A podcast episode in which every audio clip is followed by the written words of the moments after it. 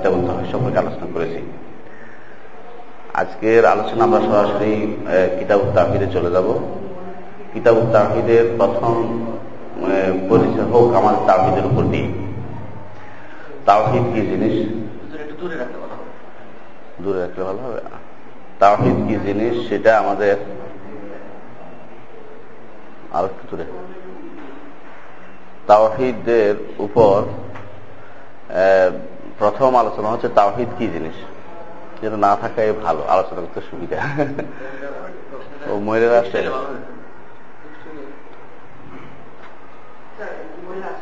মহিলা আছে? এটা কি থাকলে আবার যাবে?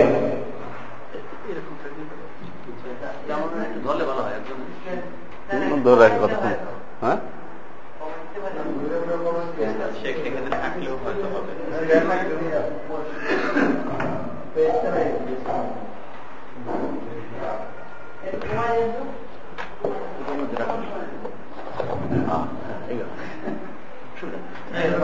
যাক ভালো আছে ফ্রি হইতে পারছি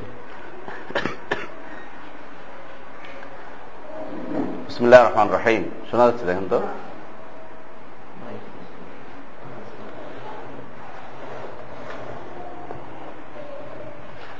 বিসমুল্লাহ রহমান রাহিম। শোনা যাচ্ছে? লড়তেই হবে, শাস্তি। সামনে একটা এক কিনবেন, স্ট্যান্ড কিনবেন খরচ আমাদের হ্যাঁ? সমস্যা ধরে রাখে ওয়াজ করে নাকি? আমি কি ও আয় বক্তা নাকি? হ্যাঁ? ওখানে বোঝা যায় না এখানে আওয়াজ হয় গড় গড় আওয়াজ হয়। না, ঠিক আছে জানলার সাথে সম্পৃক্ত না।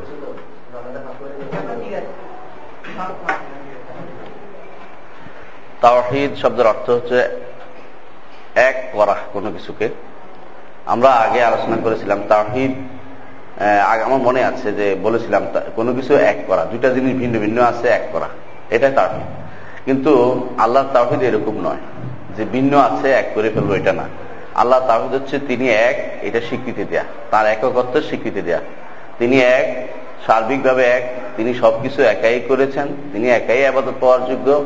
যাবতীয় নামগুণ তারই একার একারই, আর কারোর সেখানে কোনো দখল নেই। এই জিনিসটা স্বীকৃতি দেয় নাম তাহিদ এটা সার্বিকভাবে এক করা নয়, একের স্বীকৃতি দেয়া। একের স্বীকৃতি দেয়া। অনেকে এটাকে একত্ববাদ বলা হয়। এই বাদের শব্দ থেকে আমি দূরে থাকতে চাই জন্য যে বাদ তো বহু রকমের বাদ দুনিয়াতে আসছে। একত্ববাদ আসছে, সাম্যবাদ আসছে হ্যাঁ তারপরে আরও কত বাদ চলে আসছে না দুনিয়াতে?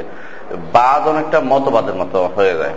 এর থেকে আমরা তাওহিদ এই শব্দটা, যেটা কোরআন সুন্না ভিত্তিক শব্দ, সেটাই আমরা আলোচনা করব। তাওহিদ শব্দটা কোরআন রসুল্লাহ সাল্লামের সাহাবাদের মুখে উচ্চারিত হয়েছে। তাওহিদ শব্দটাই উচ্চারিত হয়েছে। যেমন হজের যে স্লোগান, হজের যে স্লোগান, হজের স্লোগানটা কি? লব্বাইক। লব্বাইক লা শারীকা লাক, লব্বাইক ইন্নাল হামদা ওয়ান নি'মাতা লাক ওয়াল মুলক, লা শারীকা লাক। এই স্লোগানটাকে জাবির ইবনে আব্দুল্লাহ রাদিয়াল্লাহু আনহু বলেছেন যে, ফালাব্বা বিতাওহীদ রাসূলুল্লাহ সাল্লাল্লাহু আলাইহি ওয়াসাল্লাম তাওহীদের তালবিয়া পাঠ করলেন। অর্থাৎ তাওহীদ নাম দিয়েছেন তিনি নিজেই। আবার সাহাবাদের থেকে বর্ণিত আছে আজমাইন, তারা বলছেন, যখন হজের মধ্যে রাসূলুল্লাহ সাল্লাল্লাহু আলাইহি ওয়াসাল্লাম যে জায়গায় দুই রাকাত নামাজ পড়েছেন, সেটা হচ্ছে কি মাকাম ইব্রাহিম মুসাল্লা। মাকাম ইব্রাহিমের সামনে রসুল আসলাম দুই রাকাত নামাজ পড়েছেন। তো রসুল সাহাবাহাম বলতেছেন, ফাসাল্লা বিতাহিদ ওয়া কুলিয়া ইউহাল কাফেরন। তিনি তাওহিদ এবং কুলিয়া ইউহাল কাফেরন দিয়ে নামাজ পড়েছেন। তাওহিদটা কি? ইখলাস। বলু আল্লাহ আহাদ, আল্লাহ সামাদ লাম ইউলাদ লাম ইয়াকুল লাহু আহাদ। সুতরাং বোঝা গেল, তাওহিদ শব্দটি আমরা নিজেরা তৈরি করিনি। সাহাবা একরামের মুখে মুখে শব্দটি ছিল। সাহাবা একরামের মুখে মুখে শব্দটি ছিল। যেমনিভাবে সাহাবা একরাম রদুল্লাহ আলিম আজমাইন, তারা ইমান শব্দ ব্যবহার করতেন। হ্যাঁ সাহাবা একরাম বলতেন, ইজলিস বিনা সাআতা, ইজলিস বিনা নুমিন সাআতান। ইজলিস বিনা সাআতান নাজদাদ বি ইমানানা এরকম বলতেন যে, এক ঘণ্টা বসো, আমরা ইমান বাড়িয়ে নেব। কোথাও এই যে আমরা বসছি, আমাদের এই বসা ইমান বাড়ানোর একটা বিরাট পদ্ধতি এবং বিরাট সুযোগ। এখানে ইমানের কথা আলোচনা হবে। এটাই হচ্ছে সাহাবাই কেরামের যে সমস্ত শব্দ আসছে, সেগুলো সব মুখ থেকে যে সমস্ত শব্দ আসছে, সেগুলো সবচেয়ে ভালো শব্দ, গ্রহণযোগ্য শব্দ, সেগুলো আমরা ব্যবহার করব। তাহিদ শব্দটি এভাবে এসেছে। তাহিদ শব্দটি এভাবে তাহিদ আমরা বুঝে নিয়েছি কিছুক্ষণের মধ্যে যে আল্লাহ রবুল ইজতকে তার যে খাসায়স আছে খাসায়সুল রবুবিয়া খাসায়সুল উলুইয়া খাসায়সুল আসমা সেফা অর্থাৎ তিনি তার রব হিসাবে তার কিছু বিশিষ্ট আছে, তারপরে ইলা হিসাবে তার কিছু বৈশিষ্ট্য আছে, এবং নাম এবং গুণ হিসাবে তার কিছু বৈশিষ্ট্য আছে। এগুলিতে তাকে এক বলে স্বীকৃতি দেয়। এটা বলে কি? তাহিদ এগুলি এখন বুঝার ব্যাপার আছে, এগুলি আসলে কি জিনিস, যেগুলি আমরা বললাম। তাওহিদ রুবুবিয়া, উলোহিয়া, আসমা সেফা এটা আমি আগেও আলোচনা করছি, আজকে একটু আলোচনা না করলে এটা অনেক দূরের আলোচনা, অনেক হয়তো সেট পড়ে যাবে সেই জন্য একটু আলোচনা করছি। উলোহিয়া, প্রথমে রুবুবিয়াতে আসুন। রুবুবিয়া হচ্ছে রব হিসাবে আল্লাহকে মেনে নেয়া, রব। আল্লাহকে আমি রব হিসেবে স্বীকৃতি দিলাম। আল্লাহকে রব হিসেবে স্বীকৃতি দেওয়ার জন্য তিনটা জিনিস মেনে নিতে হবে। এক নম্বর হচ্ছে আল খালক আট হলো আল মুল্ক আত্মাদবির তিনটা জিনিস। এক হলো খালক সৃষ্টি। যাবতীয় সৃষ্টি কার? আল্লাহ। আল্লাহ ছাড়া কেউ কিছু সৃষ্টি করেনি। আল্লাহ ছাড়া কেউ কি সৃষ্টি করেনি। বলতে পারেন যে কোরআনে আল্লাহ তালা বলেছেন আল্লাহ আসানুল খালকিন এটা তো আল্লাহ তালা বলছে। বহু খালেক শব্দ ব্যবহার করেছে। সেটা হচ্ছে জোড়া দেয়া। জোড়া দেয়া। মানুষ একটা একটা তৈরি, একটাতে একটা বানিয়ে কি করে? কোনো কিছু থেকে কিছু এনে নতুন কিছু প্রকাশ্যে দেখে যে এটা তৈরি করছে। আসলে তো সে নিজে নাস্তি থেকে অস্তিত্বে আনেনি। অর্থাৎ অস্তিত্বহীন থেকে অস্তিত্ব প্রদান করেনি। সুতরাং সেটা সৃষ্টি, মূল সৃষ্টি নয়, এটা দেখতে মানুষের কাছে নতুন কিছু তৈরি করছে। এরকম মনে হচ্ছে। আমাদের বর্তমানেও যেমন ডাক্তাররা অনেক সময় বলে যে, একটা কোষ নিয়ে এখন পুরো মানুষ তৈরি করতে পারছে। কিন্তু সেটাতে অস্তিত্বহীন থেকে অস্তিত্বে আনা হচ্ছে না। সেটা একটা কোষ নিয়ে সে তালারোপ করতেছে। এখান থেকে ওখানে নিয়ে এটা করছে। আল্লাহ তালা এটা উল্লেখ করেছেন, শয়তান কাজটি করবে। বলে আমরান না হোম পালাইরুন না খালকাল্লাহ। আমি তার শয়তান বলছিল যে আমি তাদেরকে নির্দেশ দেব। তারা আল্লাহর খালকে পরিবর্তন করবে, আল্লাহর সৃষ্টিকে পরিবর্তন করে বিভিন্ন রকম বানাতে চেষ্টা করবে। ঠিক এই কাজটি শয়তান করছে এবং মানুষের ভিতরে কিছু যারা মানব শয়তান আছে, তারা এই কাজটি করে যাচ্ছে। দেখা যাচ্ছে যে তারা বিভিন্নভাবে এই যে যেটাকে বলা হয় মানুষ তৈরির বিভিন্ন বা ক্লোন ক্লোন ক্লোন ক্লোন করছে, আপনারা হ্যাঁ ক্লোন করছে। এগুলো কিন্তু কোনো অস্তিত্বহীন থেকে অস্তিত্বে আনার ক্ষমতা তাদের নেই। সুতরাং সৃষ্টি যে জিনিসটা, এটা একমাত্র কাজ আল্লাহ রাবুল ইজতের তিনি ছাড়া আর কোনো কিছু কেউ সৃষ্টি করতে পারবে না। তিনি শুধুমাত্র স্রষ্টা, এটা স্বীকৃতি দিতে হবে। সাথে সাথে স্বীকৃতি দিতে হবে যে মালিক তিনি। দুনিয়ার অনেক কিছুতেই আমরা মালিক হই, কিন্তু এগুলো প্রকৃত মালিক কিন্তু আমরা নই। আমাদের পরবর্তী জেনারেশন মালিক হয়ে যাচ্ছে অটোমেটিকলি আমি কিছুদিন ভোগ করছি, আবার অনেক কিছু আমি মালিক নই, অনেক কিছু আমি মালিক নই। কিন্তু প্রকৃত মালিক আল্লাহ রবুল ইজত আল্লাহ তালা বলছেন, ইন্না নাহনু নারেতুল আলদা ওমান আলিহা ইন্না নাহনু আরিতুন যে দুনিয়া যা আছে, সবকিছু তো মাজুরি অনেকে মালিক হয়, কিন্তু এক সময় সব আমিও ওয়ারিস হব। দেখবেন যে জায়গায় মালিক হচ্ছে আজ অমুক অমুক বৃদ্ধ, অমুক জোয়ান মালিক হচ্ছে। এবং হাজার বছর পরে দেখবেন যে এই জায়গা আরেক রকম হয়ে গেছে, সেখানে অন্য গোষ্ঠী মালিক হয়ে গেছে। সুতরাং মালিকানা কার? একচ্ছত্র মালিকানা আল্লাহ রাবুল ইজতে তিনি ছাড়া কেউ প্রকৃত মালিক নয়। এবং তাছাড়া দুনিয়ার মালিক হয়তো তিনি কিছুদিন হতে পারে। কিন্তু আখেরাতের যে মালিকানা, সেটা কার হবে? সেই দিন আল্লাহ তালা বলবেন যে, লিমানিল মুলকুলিয়াও সবাই বলবেন ইল্লাহুল ওয়াহিদুল কাহার, স্বীকৃতি দিবে সবাই। যে আজকের দিনে মালিকানা কার? সবাই স্বীকৃতি হবে যে মালিকানা আল্লাহ রবুল ইজতের তো দুনিয়ার যে মালিকানা মানুষকে দিয়েছে, এটা সাময়িক। কিন্তু প্রকৃত মালিকানা কার? আল্লাহ রবুল ইজতের তৃতীয় যে জিনিসটি স্বীকৃতি দিতে হবে, সেটা হচ্ছে যে তদ্বির। পরিচালনা। আমি আমরা, আল্লাহ আল্লাহ তালা বলছেন নিজে ওমান ইউদাবুল আমরা পাশে আল্লাহ। যে কে সবকিছু পরিচালনা করে, তারা অবশ্যই বলবে যে আল্লাহ সবকিছু পরিচালনা করে। তারা কারা? আরবের মুশেকরা আল্লাহ মুশেকরা পরিচালনা করে, কার জন্য আল্লাহ নির্ধারণ করছে। এখন বলে, আমরাও তো কিছু পরিচালনা করি, অফিস পরিচালনা করি আমাদের ছেলেপুলদের পরিচালনা করছি। কিন্তু না, এটা সীমিত ক্ষমতার ভিতরে আল্লাহ রবুল ইজত আমাদেরকে যে ক্ষমতা দিয়েছেন সেটা আমরা পরিচালনা করছি। কিন্তু পরিপূর্ণ পরিচালনার ক্ষমতা আমাদের নয়।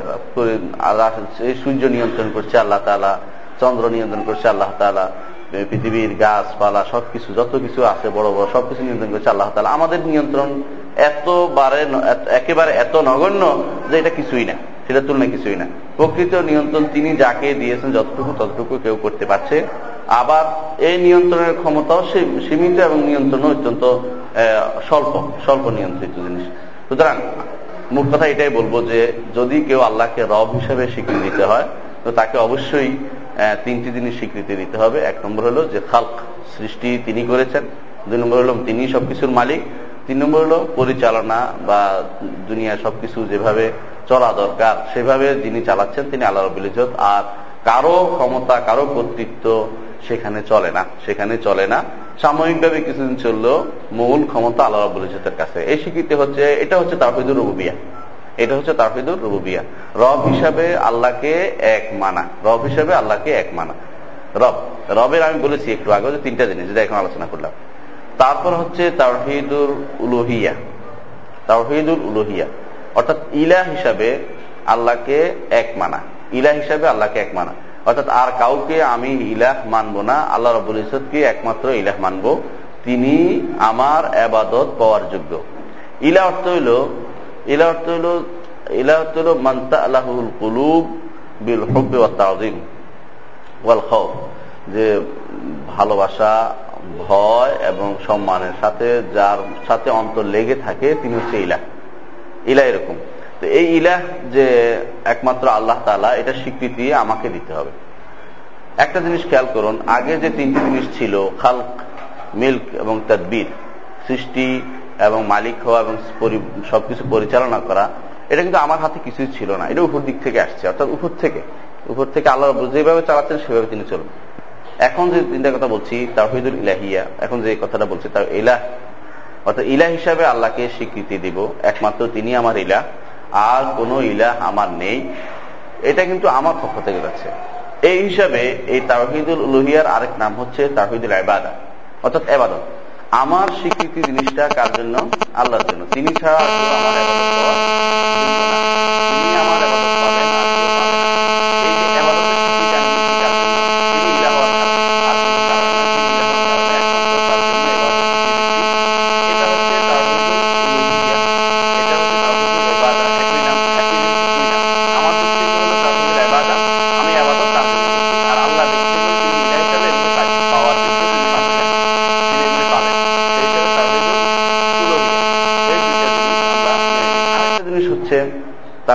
আসমা ও সিফাত।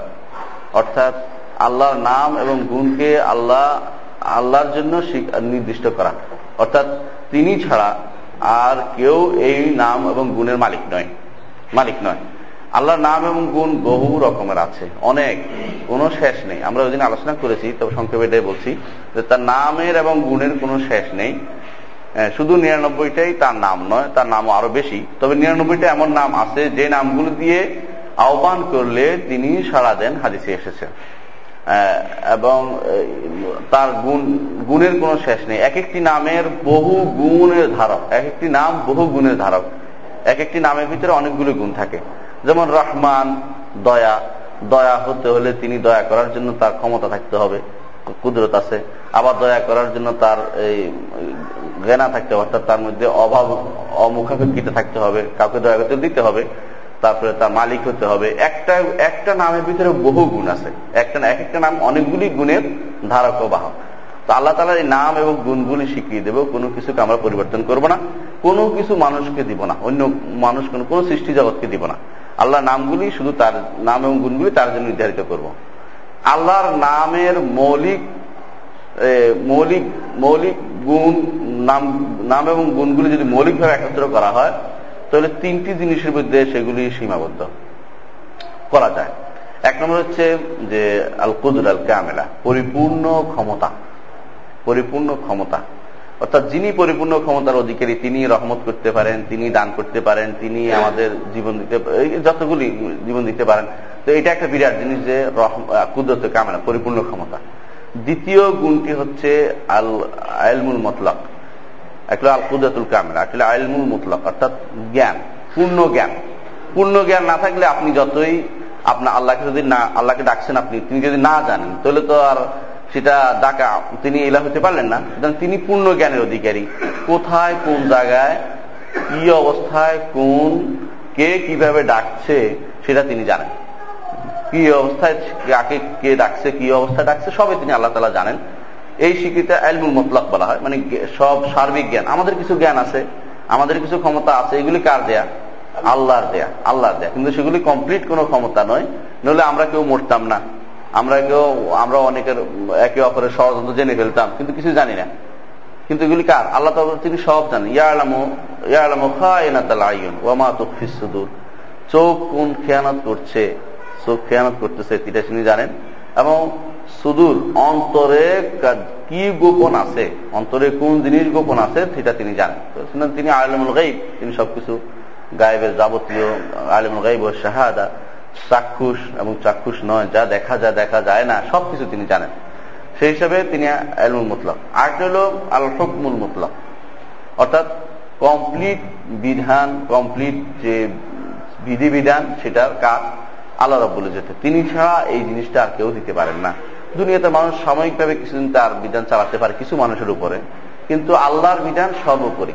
তিনি যেটা বলবেন সেটাই হবে। তিনি কাউকে মৃত্যু দিলে সেটা দুনিয়ার মানুষ সবাই মিলে চেষ্টা করলেও সেই বিধি বিধান পরিবর্তন করতে পারবেন না। তিনি রসুল প্রেরণ করবেন, সিদ্ধান্ত নিয়েছেন, কোন মানুষ সেটাকে বন্ধ করতে পারেনি। তো এইভাবে আল্লাহর যিনি যার ইচ্ছা, তার ইচ্ছা শক্তি সবখানে কি? প্রবল ভাবে প্রবল ভাবে সেটা চলবে। সেটাই হচ্ছে আল হকমুল মতলক তিনি যেটা বিধিবিধান দিতে চাইবেন, তাই চলবে এটা। মৌলিকভাবে আল্লাহর নাম এবং গুণগুলিকে আমরা এই তিনটি গুণের, তিনটি মৌলিক গুণের ভিতরে সীমাবদ্ধ করতে পারি, সীমাবদ্ধ করতে পারি। এর বাইরে অনেকগুলি গুণ আছে, কিন্তু এগুলির ভিতরে বললে আমরা আলোচনা করতে আমাদের জন্য সহজ হবে সেই হিসাবে বলছি।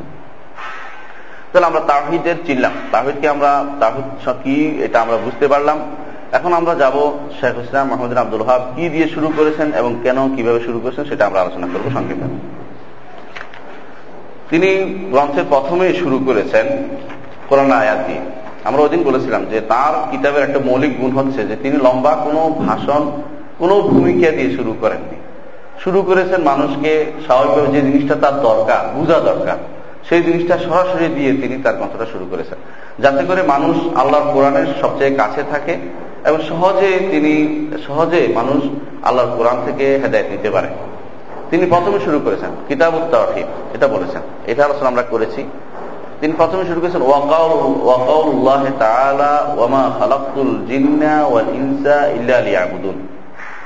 আয়াত দিয়ে শুরু করেছেন, অন্য কোনো কথা বাদ দিয়ে। এবং আল্লাহর বাণী ওয়ামা খালাকুল জিন্না ওয়াল ইনসা ইল্লা মা অর্থ, ওয়া অর্থ এবং, মা অর্থ না। এখানে না অর্থে হ্যাঁ যাও আছে, এখানে না অর্থে ফেলের আগে দিয়ে আসলে, সামনে ফেল আছে ক্রিয়া কর্মের আগে আসলে কি অর্থ হয়? না অর্থ হয়। আরবিতে, মা খালাক্তু সৃষ্টি করিনি, জিন ওয়াল ইনস, জিন অর্থ জিন জিন, আমরা জিন, আমাদের দেশে জিন, পরি, বলে সবাই, ইনস মানুষ, ইল্লা কেবলমাত্র লিয়াবুদুন, যাতে তারা আমার আবাদত করে। অর্থাৎ আমি জিন এবং ইন্সকে কেবলমাত্র আমার আবাদতের জন্য সৃষ্টি করেছি।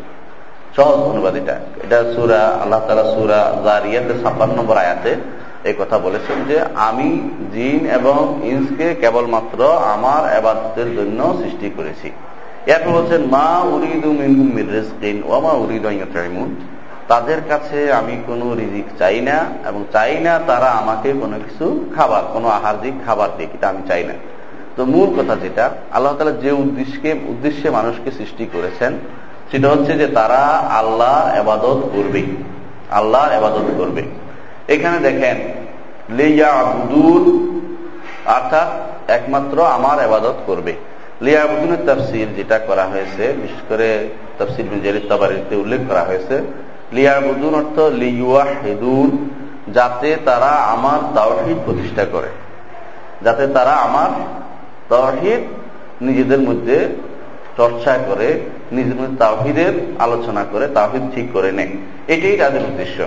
এবাদতের মূল উদ্দেশ্য, টার্গেট কিন্তু তাওহিদ। রসুল্লাহ সাল্লাহাম এই জন্য এই তাওহিদের আহ্বান দিয়েছেন কত বছর। তেরো বছরের মধ্যে, রসুল মক্কাতে তেরো বছর ছিল পুরো জীবনে তার তাহিদের আহ্বান ছিল, কিন্তু একমাত্র তাহিদের আহ্বান ছিল তেরো বছরের মধ্যে দশ বছর। মেরাজের আগ পর্যন্ত কোন নামাজ ফরজ ছিল না। নামাজ যখন ফরজ হয়, সেটা মেরাজের পরে। তো তেরো বছরের মধ্যে দশটা বছর শুধু তাহিদের দাওয়া দিয়েছেন। শুধু তাহিদ দাওয়া দিয়েছেন। তাহিদটা এটা মূল উদ্দেশ্য হওয়ার কারণে পরবর্তী আরও আয়াত আসছে যে নবীরাও সেটা দাওয়াত দিয়েছেন। এখানে হেদুনের এক এখন বলতে পারেন যে যদি আল্লাহ তালা সবাইকে তার এবাদতের জন্য সৃষ্টি করে থাকেন। তাহলে এবাদতের বাইরেও তো কিছু মানুষ যারা আল্লাহর এবাদত করে না। তা আল্লাহর ইচ্ছা কোথায় গেল? এটা প্রশ্ন আসতে পারে। যে কোনো জিনিসের মনে রাখবেন যে দুইটা উদ্দেশ্যে মানুষ দুইটা উদ্দেশ্য দুই রকমের হয়ে থাকে। একটা হচ্ছে যে এটাকে বলা হয় মানে দুইটার কারণ আমি বুঝছি। যেমন আমি গ্লাসটা ভেঙেছি এটা তো ভেঙে গেছে। ভাঙ্গেছে, একটু ভেঙেছে। গ্লাস কিন্তু ভাঙলে না ভাঙ্গে থাকে না। ঠিক আছে? আর একটা হচ্ছে যে আমি কলমটা কি করেছি? আমাদের কলম ইয়া করে যে সাবনার করে না সাবনার যাতে করে আমি লিখতে পারি। কিন্তু নাও তো লিখতে পারি এরপর একটা একটু করেছে। এখানে হচ্ছে আল্লাহ তালার উদ্দেশ্য দুই রকমের একটা হচ্ছে, তিনি এটা সব সময় আমাদের মাথায় রাখতে হবে আল্লাহর উদ্দেশ্য দুই রকমের একটা হচ্ছে যে তিনি বাধ্য করে দেন। যেমন প্রতিটা মানুষ মরতে হবে, এটা বাধ্য। আর এটা বাধ্য নয় শরীয়ত ভাবে চান। শরীয়ত ভাবে তার উদ্দেশ্য এটা। তো এবাদতটা তিনি চান যে প্রতিটা মানুষই আল্লাহর এবাদত করুক, এটা তিনি চান, কিন্তু বাধ্য করে দেননি। বাধ্য না করে দেওয়ার কারণে তিনি তো বাধ্য করে দেননি। সেই হিসাবে অনেকেই করে অনেকেই করে না। অনেকেই করে অনেকেই করে না। যারা আল্লাহর আবাদত করে আল্লাহর আবাদত করে যাচ্ছে, নিয়মিত, তারা আল্লাহ সঠিক বান্দা। আর যারা নিয়মিত আল্লাহর আবাদত না করছে না, আল্লাহর আবাদত করছে না, তারা আল্লাহর আবাদত করছে না, তারা আল্লাহ সঠিক বান্দা হতে পারেনি। হ্যাঁ তারা কিন্তু বান্দা দুই রকমের। বান্দা দুই রকম একটা হচ্ছে অবুদিয়া মুতলাকা, আর হলো অবুদিয়া মুকাইয়াদা। অর্থাৎ একটা বান্দা হচ্ছে, আপনি ইচ্ছা করলেও আল্লাহ বান্দা হওয়া থেকে দূরে থাকতে পারবেন এক নম্বর বান্দা হওয়া যেমন আপনি যদি বলেন যে আমি যে পৃথিবীর কোন প্রান্ত দেশ দিয়ে অন্য দেশে চলে যাব, সেখানে গেলেও কার এটা? আল্লাহরই জায়গা, আর কোথাও যেতে পারবেন না। আল্লাহ তাকে বলে দিয়েছেন, ইয়া তোমার মিন লা ইল্লা হে জিন এবং মানুষ, যদি তোমরা তোমাদের ক্ষমতা থাকে যে আসমান জমিনের কোন প্রান্ত দিয়ে আরেকখানে চলে যাও, যে আমার নিয়ন্ত্রণের বাইরে তাহলে দেখো তো যাইতে, যেখানে যাবা সেটাই কার? আমারই জায়গা, তো আল্লাহর জায়গা। আপনি ইচ্ছা করলেও বান্দা হাত থেকে দূরে থাকতে পারবেন না, অর্থাৎ কিছু জিনিস আল্লাহ নির্ধারণ করে দিয়েছেন। এর বাইরে আপনি যেতে পারবেন না। কি কি নির্ধারণ করে দিয়েছেন? আপনার মৃত্যু হবেই। হ্যাঁ? আপনার রিজিক নির্ধারিত, চেষ্টা করলে হচ্ছে বেশি। যতটুকু এর বাইরে আসবে না। আপনার জীবন যতদিনে অধীনে থাকবে, এর একদিনও এদিক সেদিক করা যাবে না। সন্তান ইচ্ছা করলে আপনি দশটা আনতে পারবেন না, আমরা যা পাঁচটা লেগে থাকে। এই যে এগুলো কিন্তু নির্ধারিত। বোঝা যাচ্ছে আপনার উপর কারণ নিয়ন্ত্রণ আপনি বুঝতে পারছেন। কিন্তু আপনি নিজে যেটা করছেন, সেটা আপনি হয়তো আল্লাহর জন্য করছেন না। যদি করতেন, তা আল্লাহ সঠিক বান্ধা হিসাবে আপনি গ্রহণযোগ্য হতেন। যারা যেমন ফেরাউন, আল্লাহ নিঃসন্দেহে আল্লাহরই বান্দা কিন্তু মরতো না। নিঃসন্দেহে আল্লাহ, কিন্তু সে স্বীকৃতি দেয়নি সেই হিসেবে সে জাহান নামি সে আল্লাহ সঠিক বন্ধ হতে পারেনি। এই জন্য সঠিক বান্দা হওয়া আল্লাহ সবচেয়ে এক, সবচেয়ে বড় মকাম যেটা, সবচেয়ে বান্দার জন্য একজন মানুষের জন্য, একজন সৃষ্টি জীবের জন্য সবচেয়ে বড় স্তর হচ্ছে সঠিক বান্দা হতে পারা, সঠিক বান্দা হতে পারা। এই জন্য রব্বুল ইজত আল্লাহ তালা রসুল্লাহ সাল্লাহামকে তিন জায়গাতে আব হিসাবে আব হিসাবে শিখিয়ে দিয়েছেন। প্রথম যখন তিনি তাকে নিয়ে মেয়েরাজে গিয়েছেন, সেখানে তাকে বান্দা বলে তাকে সম্মানিত করেছেন। বলছেন, সুবহানাল্লাযী আসরা লাইলান মিনাল হারাম আকসা। এখানে তিনি সুবহানাল্লাযী আসরা বলতে পারতেন, কিন্তু বলেন নাই, তার বান্দা বলেছেন যে সে সত্যিকার অর্থেই বান্দা। সে আমার সব কথা শুনে এবং মেনে চলে। তিনি সব কথা শুনে এবং মেনে চলেন বলেই তিনি আমার বান্দা। আবার দেখেন, তিনি যখন আবাদত করেন, সেখানেও তার বান্দা শিখিয়ে দিয়েছে আব্দুল্লাহ যে তারা যখন দাঁড়ায় তিনি যখন দাঁড়ায় নামাজে, যে আমার বান্দা যখন নামাজে দাঁড়ায়, তখন এই ঘটনাগুলি ঘটে। সুরাজ মধ্যে উল্লেখ করেছেন। সেখানেও তিনি বান্দার স্বীকৃতি দিয়েছেন। আবারও আইবাদুর রহমান, বান্দার রহমানের বান্দা যারা, তাদের গুণাগুণ বর্ণনা করেছেন। অর্থাৎ বান্দা হতে পারা সবচেয়ে বড় নিজের ঐচ্ছিক শক্তিতে বান্দা হতে পারা সবচেয়ে বড় গুণ। আমি জোর করে বান্দা অনেকেই হয়, কিন্তু ঐচ্ছিক শক্তিতে আল্লাহ বান্দা হতে পারছি সেটাই বড় গুণ। জোর করে বান্দা আমরা হতেই হবে। ইচ্ছা করলেও বের হতে পারব না। আল্লাহ অবদিয়ত থেকে বের হওয়ার কোনো ক্ষমতা আমাদের নাই। নাই কেন? তিনি সৃষ্টি করেছেন আমাকে। আমি কোন দিকে যাব? কোথাও যাওয়ার অধিকার আমার নাই। সেই হিসাবে তার তার দাসত্ব আমাকে মেনে নিতেই হবে। তার দাসত্ব মেনে নিলেই সকৃত অর্থে আমি লাভবান হতে পারব। এটা আমাদের মনে রাখা দরকার। বলছেন আল্লাহ তালা যে সেই হিসাবে আমি এখানে বলছি লিয়ার বুদুল যে আল্লাহ জিন এবং ইন্সকে তার আবাদত জন্য সৃষ্টি করেছেন। এটা নিঃসন্দেহে, তার উদ্দেশ্য তার আবাদতটা হোক। এই জন্য যেমন আমি বলে থাকি যে আমি কলমটা সাপনার করেছি, এই জন্য সাপনা দিয়ে সাপ করেছি, এই জন্য যে লিখব। কিন্তু আমি লিখছি না। যদি লিখতাম সেটা কাজে লাগতো। ঠিক কোন বান্দা, আল্লাহ সৃষ্টি করেছেন জিন এবং ইন্সকে আল্লাহর বান্দা হিসাবে চলার জন্য। যদি তারা আল্লাহর বান্দা হিসাবে না চলে, তাহলে সেটা কাজে, তার জীবনটা কোনো কাজে আসে না। ব্যর্থ জীবন হলো। আর যদি ঠিক আল্লাহর বান্দা হিসেবে চলে তো জীবনটা সার্থক হবে। যেমনি ভাবে কলম তোলানোর পরে আমি কলম লিখলে সেটা সার্থক হবে, নাহলে কলমটা তোলানো কোনো কাজে লাগবে না। ঠিক হলো কিন্তু কিন্তু আল্লাহর বান্দার বাইরে আমি যেতে পারব না। বান্দা হওয়ার বাইরে আমি যেতে পারব না। ঠিক এটাই আল্লাহ তালার উদ্দেশ্য যে তিনি ইল্লা ইয়ে বলা এটাকে যে শেষ উদ্দেশ্য আমার, যে তোমরা আমার আবাদত করো। যদি আবাদত করো তোমাদের জন্য জান্নাত রয়েছে, আবাদত না করলে তোমাদের জন্য জাহান্নাম রয়েছে। এটাই নির্ধারণ করে দিয়েছেন আল্লাহ তালা বলছেন, ওমা খালাকুল জিন্না ওয়াল ইনসা ইল্লা লিয়াবুদুন। জিন কারা? জিন একটি গাইবী জগৎ, যাদেরকে আমরা চোখে দেখি না। আল্লাহ তারা বলছেন, ইন্নাহুম ইয়ারাউনাহু হুয়া ওয়া কাবিলুহু মিন তারাউনাহু। তোমরা, তারা তোমাদেরকে দেখে অর্থাৎ তোমরা তাদেরকে দেখো না। একটা জগৎ জিন আছে, এটা অস্বীকার করা জায়জ হবে না। কোরআন এবং সুন্নার শত শত নস, শত শত নস নস মানে হলো ভাষ্য। এই কোরআনে এই এই জাতির, এই জিন জাতির উপরে প্রমাণবহ তারা আছে। এমনকি তারা কখনো কখনো মানুষকে বিভ্রান্ত করে, এটাও হাদিসে আসছে। কখনো কখনো এরা মানুষের সাথে মিশে যায়, এটাও হাদিসে আসছে। এবং এই জিন কারা? এটা সম্পর্কে আরেকটু জানলে আরেকটু স্পষ্ট হবে। জিনদের যিনি আবুল জিন, সে কে? ইবলিস। ইবলিস হচ্ছে আবুল জিন, অর্থাৎ জিনদের যিনি আদি পিতা, সে হচ্ছে ইবলিস। যেমনি ভাবে বনি আদমের আদি পিতাকে আদম আলাইসালাম আদম আলাইসালাম এই দুই জাতির মধ্যে টক্কর প্রথম থেকে আছে। আপনারা জানেন যে সৃষ্টির ক্ষেত্রে প্রথম থেকে এই বিরোধিতা করেছিল। ইল্লা ইবলিস, আবা ওস্তাকবারা কানামিয়াল কাফিরিন। এই জিনদের মধ্যে দুই ধরনের জিন আছে। এক ধরনের জিন ইসলাম গ্রহণ করেছে।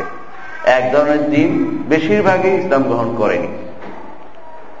বেশিরভাগই ইসলাম গ্রহণ করেনি। বেশিরভাগই কাফের। বেশিরভাগই যারা কাফের, তাদেরকে বলা হয় শয়তান। তাদেরকে বলা হয় শয়তান। সহজ হিসেবে বুঝতে পারেন। শয়তান বলি না আমরা কথায় কথা। এরা হলো জিন জাতিরই পদভস্ত অংশ। যারা ইমান আনেনি, তারাই শয়তান। তারাই খারাপ কাজ করে। আর যারা জিন জাতির মধ্যে যারা ভালো ইমান এনেছে, তারা কখনো শয়তান নয়, তারা জিন তারা জিন। আল্লাহ রসুলের যুগেও কিছু লোক ইমান এনেছে, কিছু জিন ইমান এনেছে, জিন ইমান ইমান এনেছে। আল্লাহ তালা সেটা উল্লেখ করেছেন, সুরা জিন্নে এবং সুরা আকাশের শেষ আয়াতগুলিতে উল্লেখ করেছেন, যেগুলিতে যে তারা ইমান এনেছে। ও আন্না লাম্মা সামিন আল হুদা আমান্না বিহি। যখন আমরা হেদায়ত হেদায়ত শুনলাম, অর্থাৎ এই কোরআনের বাণী শুনলাম, আমরা এতে উপর ইমান এনেছি। এতে বোঝা গেল কিছু লোক ইমান এনেছে। এবং সত্যিকার অর্থেই কিছু লোক ইমান এনেছে। এখনও কিছু লোক ইমান আনছে, তাদের মধ্যে কিছু লোক ইমান আনবে, ওয়াজ শুনে, বিভিন্ন নসিহত শুনে, তাদের অনেকে, তাদের সংখ্যা অনেক বেশি। তাদের সংখ্যা অনেক বেশি। রাসুল্লাহ সাল্লাম বলেছেন যে, প্রতিটি মানুষের সাথে জিন আছে, শয়তান আছে, প্রতিটি মানুষের সাথে কি আছে? ফেরেস্তা আছে, দুইটা জিনিস থাকে। ফেরেস্তা তাকে ভালো কাজের প্রতি উৎসাহ দেয়, জিন তাকে বা শয়তান তাকে খারাপ কাজের প্রতি উৎসাহ দেয়। এই শয়তান জিন যদি কোনো ইমান আনে ইমান এনে ফেললে সে আর খারাপ কাজের প্রতি নির্দেশ দেয় না। এই জন্য রসুল আসলাম হাদিস আসছে যে রসুল, আপনার সাথেও কি আছে? বলে হ্যাঁ আমার সাথে আছে, তবে সে ইসলাম গ্রহণ করেছে। ইল্লা আন্নাহু আসলামা। সাহাবাহাম কোনো কিছু ত্যাগ করতেন না, জরুরি প্রশ্ন করতেন যে রসুল আল্লাহ আপনার সাথেও কি জিন আছে? বলে হ্যাঁ আছে, তবে সে ইসলাম গ্রহণ করেছে। এই জন্য সে আর খারাপ কিছু আমাকে কুমন্ত্রণা দেয় না। ঠিক, একটা মানুষের জিন সাথে যেগুলি থাকে, সেগুলি তার দ্বারা প্রভাবিত হয়। একটা মানুষ যদি খারাপ, সবসময় খারাপ ছিল, তার এটাও খারাপই শিখে। কিন্তু যখন সে ভালো কাজে চলাফেরা করে সব সময় সেটা তার দ্বারা উল্টা উল্টা তার দ্বারা প্রভাবিত হয়ে, রিয়েক্ট হয়ে সে ইসলাম গ্রহণ করে। এটা হলো ভালো দিক। তো এই জিন কেন? এরা জিন নাম, জিন অর্থ হলো গোপন থাকা। গোপন, জিন শব্দ অর্থ গোপন। স্থিতা মানুষের চক্ষুর গোপন। আমরা দেখি না বলে, এর নাম হচ্ছে জিন। এর নাম হচ্ছে হচ্ছে জিন। আরেকটি, জিন্না ওয়াল ইনসা। আল্লাহ বলছেন ইনস। ইনস অর্থ মানুষ, মানব। ইনস একে অপরের প্রতি যে মানুষ সাধারণত একে, একাকিত্ব থাকতে পারে না। একাকিত্ব থাকতে পারে না। মানুষ একে অপরের সাথে থাকতে কি করে? খুব মিলেমিশে থাকতে যে আনন্দ অনুভব করে, এটা নাম হলো উন্স।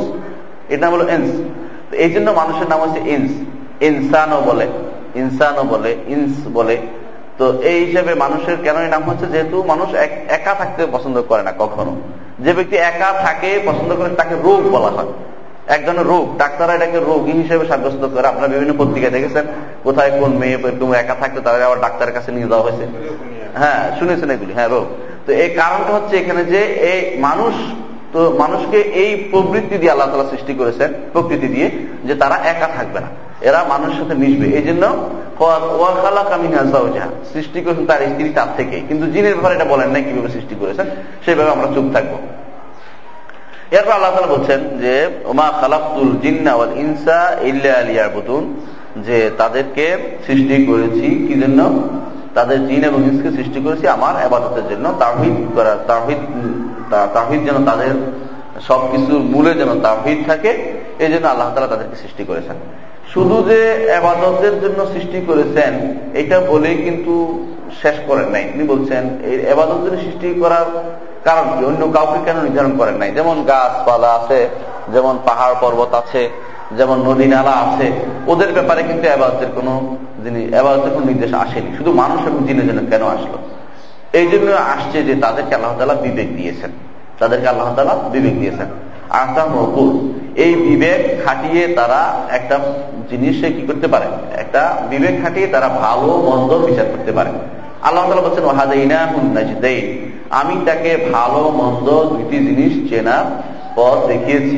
অর্থাৎ সে ইচ্ছা করলে ভালোটা নিতে পারে খারাপটা এই যে আকল দিয়েছেন, আকলটাই হচ্ছে মূলত আপনাকে মোকাল্লাম বা আপনাকে যে আবাদত করার কারণ আবাদত এই জন্য যার আকল নাই, তার আবাদ গ্রহণযোগ্য হয় না। যার আকল নাই, তার আবাদ গ্রহণযোগ্য হয় না শরীয়তে। যেমন একটা পাগল, তার শরীর এবার তার এবার গ্রহণযোগ্য নয়। তার বাচ্চা, তার ছোট বাচ্চা, তার আকল পূর্ণতা আসেনি, তার কিছু আকল আছে। একদম না, পূর্ণতা আসেনি। এই জন্য তার এবাদত কি থাকে? তার পিতা মাতার জন্য গণ্য যা পিতা মাতা তাকে নির্দেশ দিয়েছেন এদেশে করছে বা তৈরি হচ্ছে ভবিষ্যতের জন্য।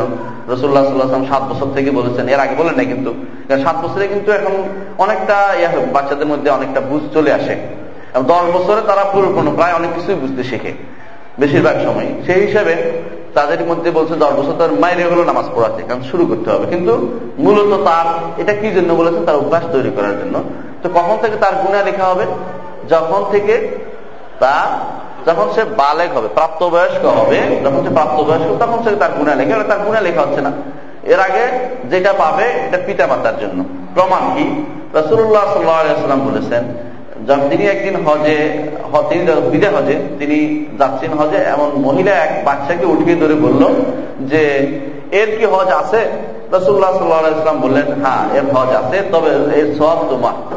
এর সব তোমার। হজের সবটা কে পাবে? তার মা পাচ্ছে। কেন? তার মা তার জন্য চেষ্টা করে হজটা করাচ্ছে। তার বিবেকের কারণেই মূলত আল্লাহ তালা বিবেক দেওয়ার কারণে জিন এবং আল্লাহ তালা আবাদতের জন্য মানুষকে, মানুষ এবং জিনকে নির্ধারণ করেছে, তারা আবাদত করবে। এই শুধু বিবেক দিয়ে আল্লাহ তালা ক্ষান্ত হননি। সাথে সাথে দুইটি জিনিস দিয়েছেন। একটা হলো রাসুল প্রেরণ করেছেন। যখনই প্রয়োজন যখনই প্রয়োজন হয়েছে মানুষ ভুলে গেছে, বিবেকের, বিবেক বিভিন্ন ভাবে প্রভাবিত হয়। কখনো পারিপার্শ্বিক অবস্থা, কখনো মানুষের ভুল, কিছু থিওরির মাধ্যমে মানুষ ক্ষতিগ্রস্ত হতে পারে। সব মিলে বিবেক যখন বিভ্রান্ত হয়ে যায়, বিভ্রান্ত বিবেককে সঠিক পথে পরিচালনা পরিচালনা করার জন্য আল্লাহ তালা যুগে যুগে রাসুল প্রেরণ করেছেন। শুধু রাসুল প্রেরণ করে এখান তখনই যুগে যুগে যখন দেখেছেন যে নতুন শরীয়ত দেওয়া দরকার, মানুষের বিবেকের ভিতরে কি আসছে, পরিবর্তন আসছে, তখন নতুন নতুন নতুন কিতাবও দিয়েছেন, নতুন কিতাবও দিয়েছেন, নতুন শরীয়ত দিয়েছেন, নতুন শরীয়ত দিয়েছেন। এই জিনিসটা আমি বুঝতে চাচ্ছি, আদম আলাহ ইসলামের যুগে মানুষের যে জ্ঞান ছিল, পরবর্তী যুগে যে জ্ঞান ছিল, এখন মানুষের জ্ঞানের মধ্যে পরিধি অনেক বাড়ছে। বাড়ছে না? অনেক বাড়ছে। সেই হিসাবে আল্লাহ তালা সর্বশেষ নবী, সর্বশেষ রাসুলকে একটা কিতাব দিয়েছেন, যে কিতাব কেয়ামত পর্যন্ত বিজ্ঞানময়। বিজ্ঞানময় হিসেবে থাকবে। তার থেকে জ্ঞান একমত কোনোদিন শেষ হবে না। কারণ এটা এমন কিতাব দিয়ে দিয়েছেন যে এখন মানুষের উন্নতির উৎকর্ষ শেষ পর্যায়ে পৌঁছেছে, নতুন কোন রাসুলের প্রয়োজন নেই। এই কিতাব দিয়েছি লাস্ট কিতাব, এই রাসুল দিয়েছি লাস্ট রাসুল এরপরে আর পরিবর্তন হওয়ার কিছু নেই। বাস, এই হিসেবে তিনি দিয়ে দিয়েছেন। সেই হিসাবে বলতে পারি যে আল্লাহ তালা এবাদত করার জন্য আমাদের যে নির্দেশ দিয়েছেন। সেটার মূল কারণ হচ্ছে আমাদেরকে তিনি বিবেক দিয়েছেন। যাকে বিবেক দেন নাই, তার এবাদতের নির্দেশ দেন নাই। তার সাথে বিবেকের সাথে তিনি জুড়ে দিয়েছেন। প্রয়োজনে সময়ের সাথে সাথে তিনি রাসুল প্রেরণ করেছেন। আর যখনই কোন শরীয়তের প্রয়োজন হয়েছে অথবা কিতাবের প্রয়োজন হয়েছে, তিনি কিতাব দিয়েছেন। একটা কথা মনে রাখা দরকার।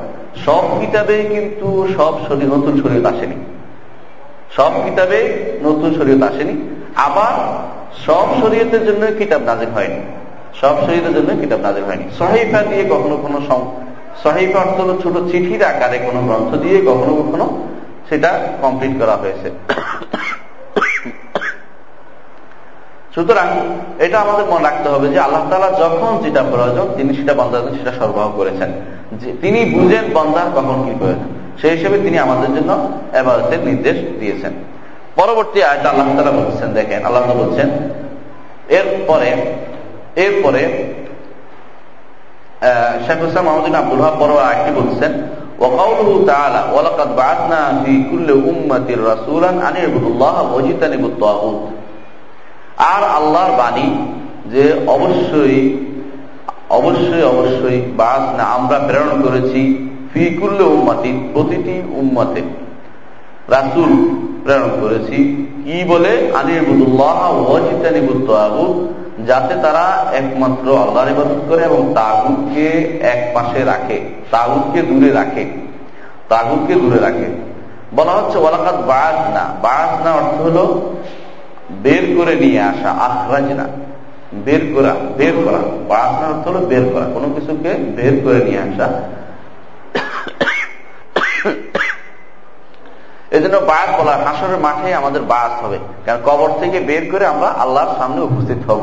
সেই জন্য এটা হলো বায়াস ওয়াল বায়াসে বাদাল মত আমরা পড়েছি মৃত্যুর পরে বায়াস একত্রিত হওয়া, বের করে নিয়ে আসবে আল্লাহ তালা ওখানে। হাসরের মাঠে যে আল্লাহ তালা বের করে নিয়ে সেটা হলো একটা বায়াস আবার দুনিয়াতে আল্লাহ তালা রাসুল প্রেরণ করেছেন, ফি কুল্লে উম্মতের রাসুল প্রতিটি উম্মতে তিনি রাসুল প্রেরণ করেছেন। উম্মত শব্দের বিভিন্ন অর্থ আছে। কোরআন কেরিমে উম্মত শব্দের কয়েকটি অর্থে ব্যবহৃত হয়েছে।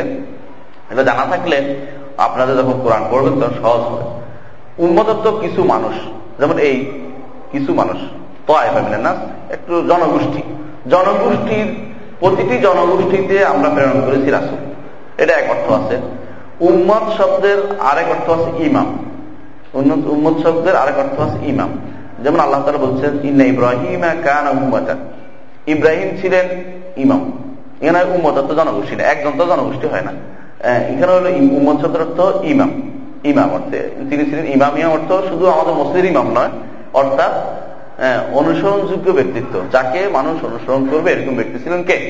ইব্রাহিম আলাই সালাতাম আবার উম্মদ শব্দের আরেক অর্থ হলো সময়। উম্মা ইউসুফের আসছে যে তিনি স্মরণ করলেন কিছু সময় পরে, অনেক সময় পরে তিনি সেটা স্মরণ করলেন। কে? উম্মা, ওই ইসুফ আলাইসালামের সাথে দুইজন যে জেলে গিয়েছিল জেলে গিয়েছিল। তো আলাইসলাম তাকে বলছিলেন যে, তুমি যখন বের হবা, তুমি তো আমি উনি স্বপ্নে তাবিদ করে বললেন যে, তুমি বের হয়ে যাবা। তুমি যখন বের হয়ে যাবা, তখন তুমি আমার কথা একটু স্মরণ করে দিও যে, আমি জেলে অন্যায় ভাবে জেলে আসি তুমি একটু বলে দিও বাদশাকে।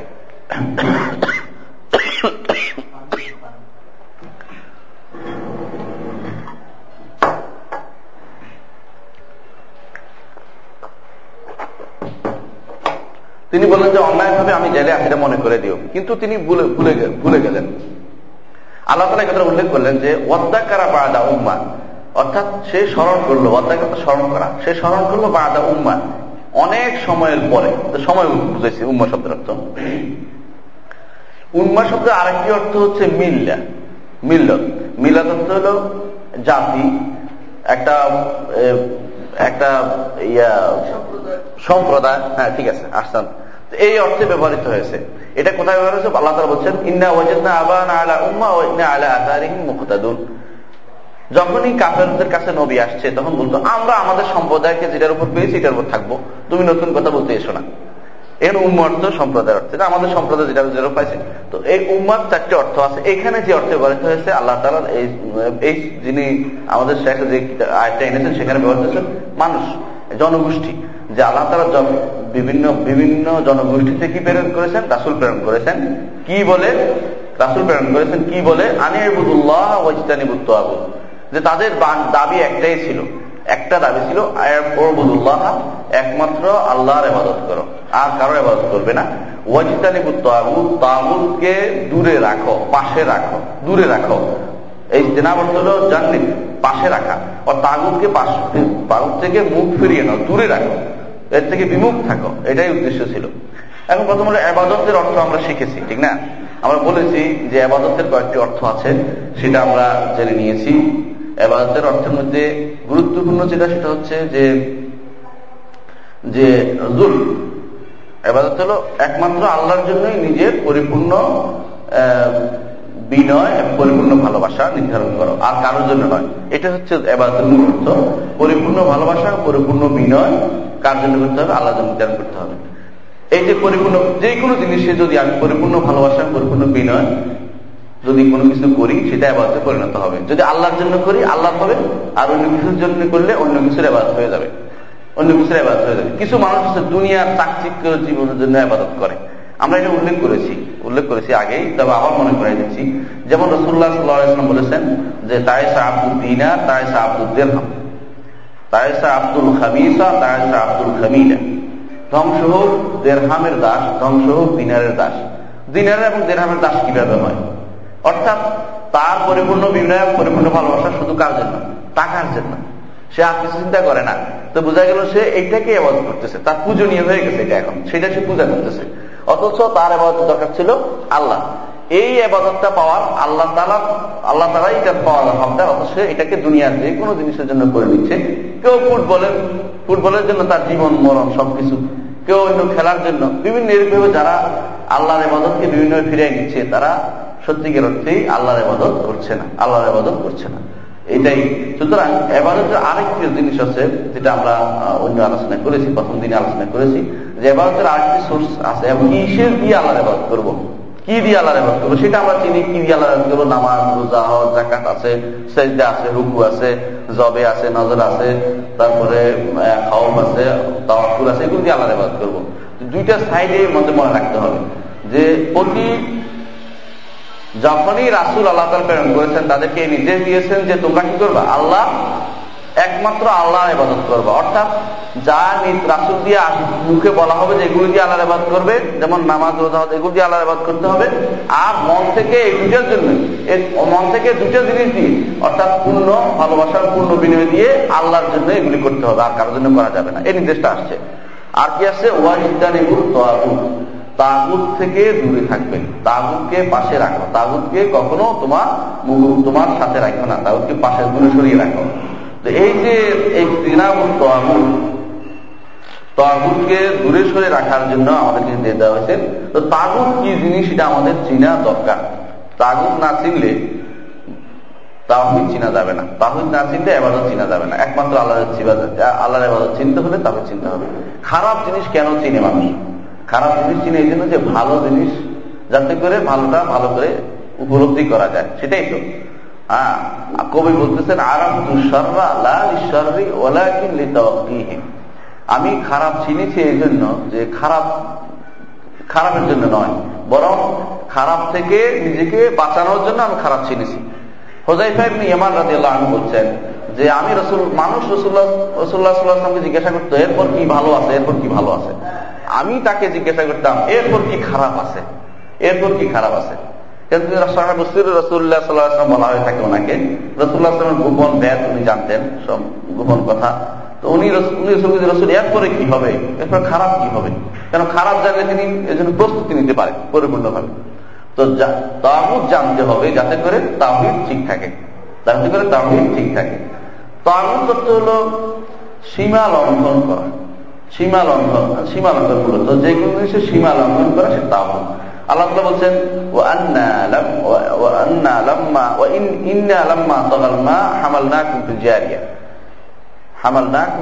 যখন পানি সীমা লঙ্ঘন করল, তগা তগা শব্দ আসছে ওখানে, সীমা লঙ্ঘন করল, তখন আমি তোমাদেরকে নৌকায় উঠিয়েছি নৌকায় উঠিয়েছি। জারি অর্থ নৌকায় কাকে, কখন উঠেছে? যখন পানি বেশি হয়ে গেল, তখন সবাইকে নৌকায় উঠে গেছে। এর তখন তো সীমা লঙ্ঘন করল। একটা আছে চলাফেরার। সেই সীমা লঙ্ঘন করল, পানি সব কিছু উঠে যাচ্ছে, উপচে পড়তেছে, তখন বাধ্য হয়ে নৌকা উঠছে। এই সীমা লঙ্ঘন করা তগা শব্দটা এসেছে। তাগুত শব্দ এসেছে। এই তাগুত কারা? ইবনুল কাইম রহমতুল্লাহ বলতেছেন যে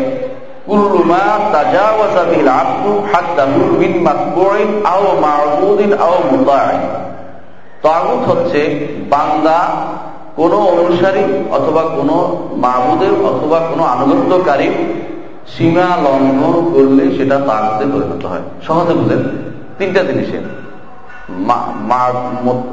মাতবুর হতে পারে মাহবুদ হতে পারে, মোতা হতে পারে। তিনটা জিনিস।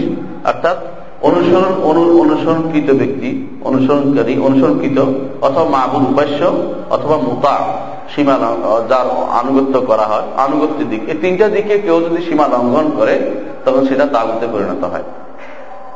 আবারও বলছি, অনুসরণ করতে গিয়ে, আবাদত করতে গিয়ে, অনুসরণ করতে গিয়ে, আবাদত করতে গিয়ে এবং আনুগত্য করতে গিয়ে সীমা লঙ্ঘন করলে সেটা তাগুতে পরিণত হয়। এখন প্রথমে অনুসরণ করতে গিয়ে সীমা লঙ্ঘন করা হয়। যেমন যেমন খারাপ আলেমদের অনুসরণ করতে গিয়ে সীমা লঙ্ঘন করে মানুষ। সীমা লঙ্ঘন করে না।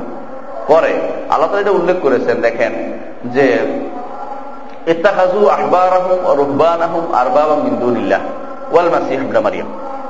তারা তাদের আলেম কারা? বন ইসরায়েলরা বন ইসরায়েলরা তাদের আলেম এবং দরবেশ শ্রেণি এদের এবং ইসাবনে মারিয়ামকে রব বানিয়ে নিয়েছে। রব বানিয়ে নিয়েছে। অথচ রব বানিয়েছে কি করে? তফসির করেছে তাহলিল হালাল তাহরিমুল হালাল ও তাহরিম ও তাহলিল হারাম। অর্থাৎ হারামকে হালাল জ্ঞান এবং হারামকে হালাল জ্ঞান করার কারণে তারা রব বানিয়ে নিয়েছে। এই তফসির আছে আদিমনে হাতিম তফসির। আদিমনে হাতিম ইমান গ্রহণ করা রসুল্লাহ সাল্লাম কাছে আসলেন। ইমান গ্রহণ করতে। তো আসার পরে ইমান গ্রহণ করতে আসছেন, আসার পরে ওনার ইয়া ছিল, গলায় ছিল একটা বড় ধরনের ক্রুশ। আপনি দেখছেন খ্রিস্টানদের যারা পাদ্রি ওদের গলায় ক্রুশের লম্বা টানা থাকে লম্বা একটা। রসুল্লাহ বললেন যে এই এই একটা মূর্তিটা সরাও তোমার থেকে, তোমার সামনে থেকে, এটা খারাপ দেখাচ্ছে। বলছে, কেন? বলছে, এটা তো নির্দেশ নয় এটা সরাও। তো সরানো করে বললেন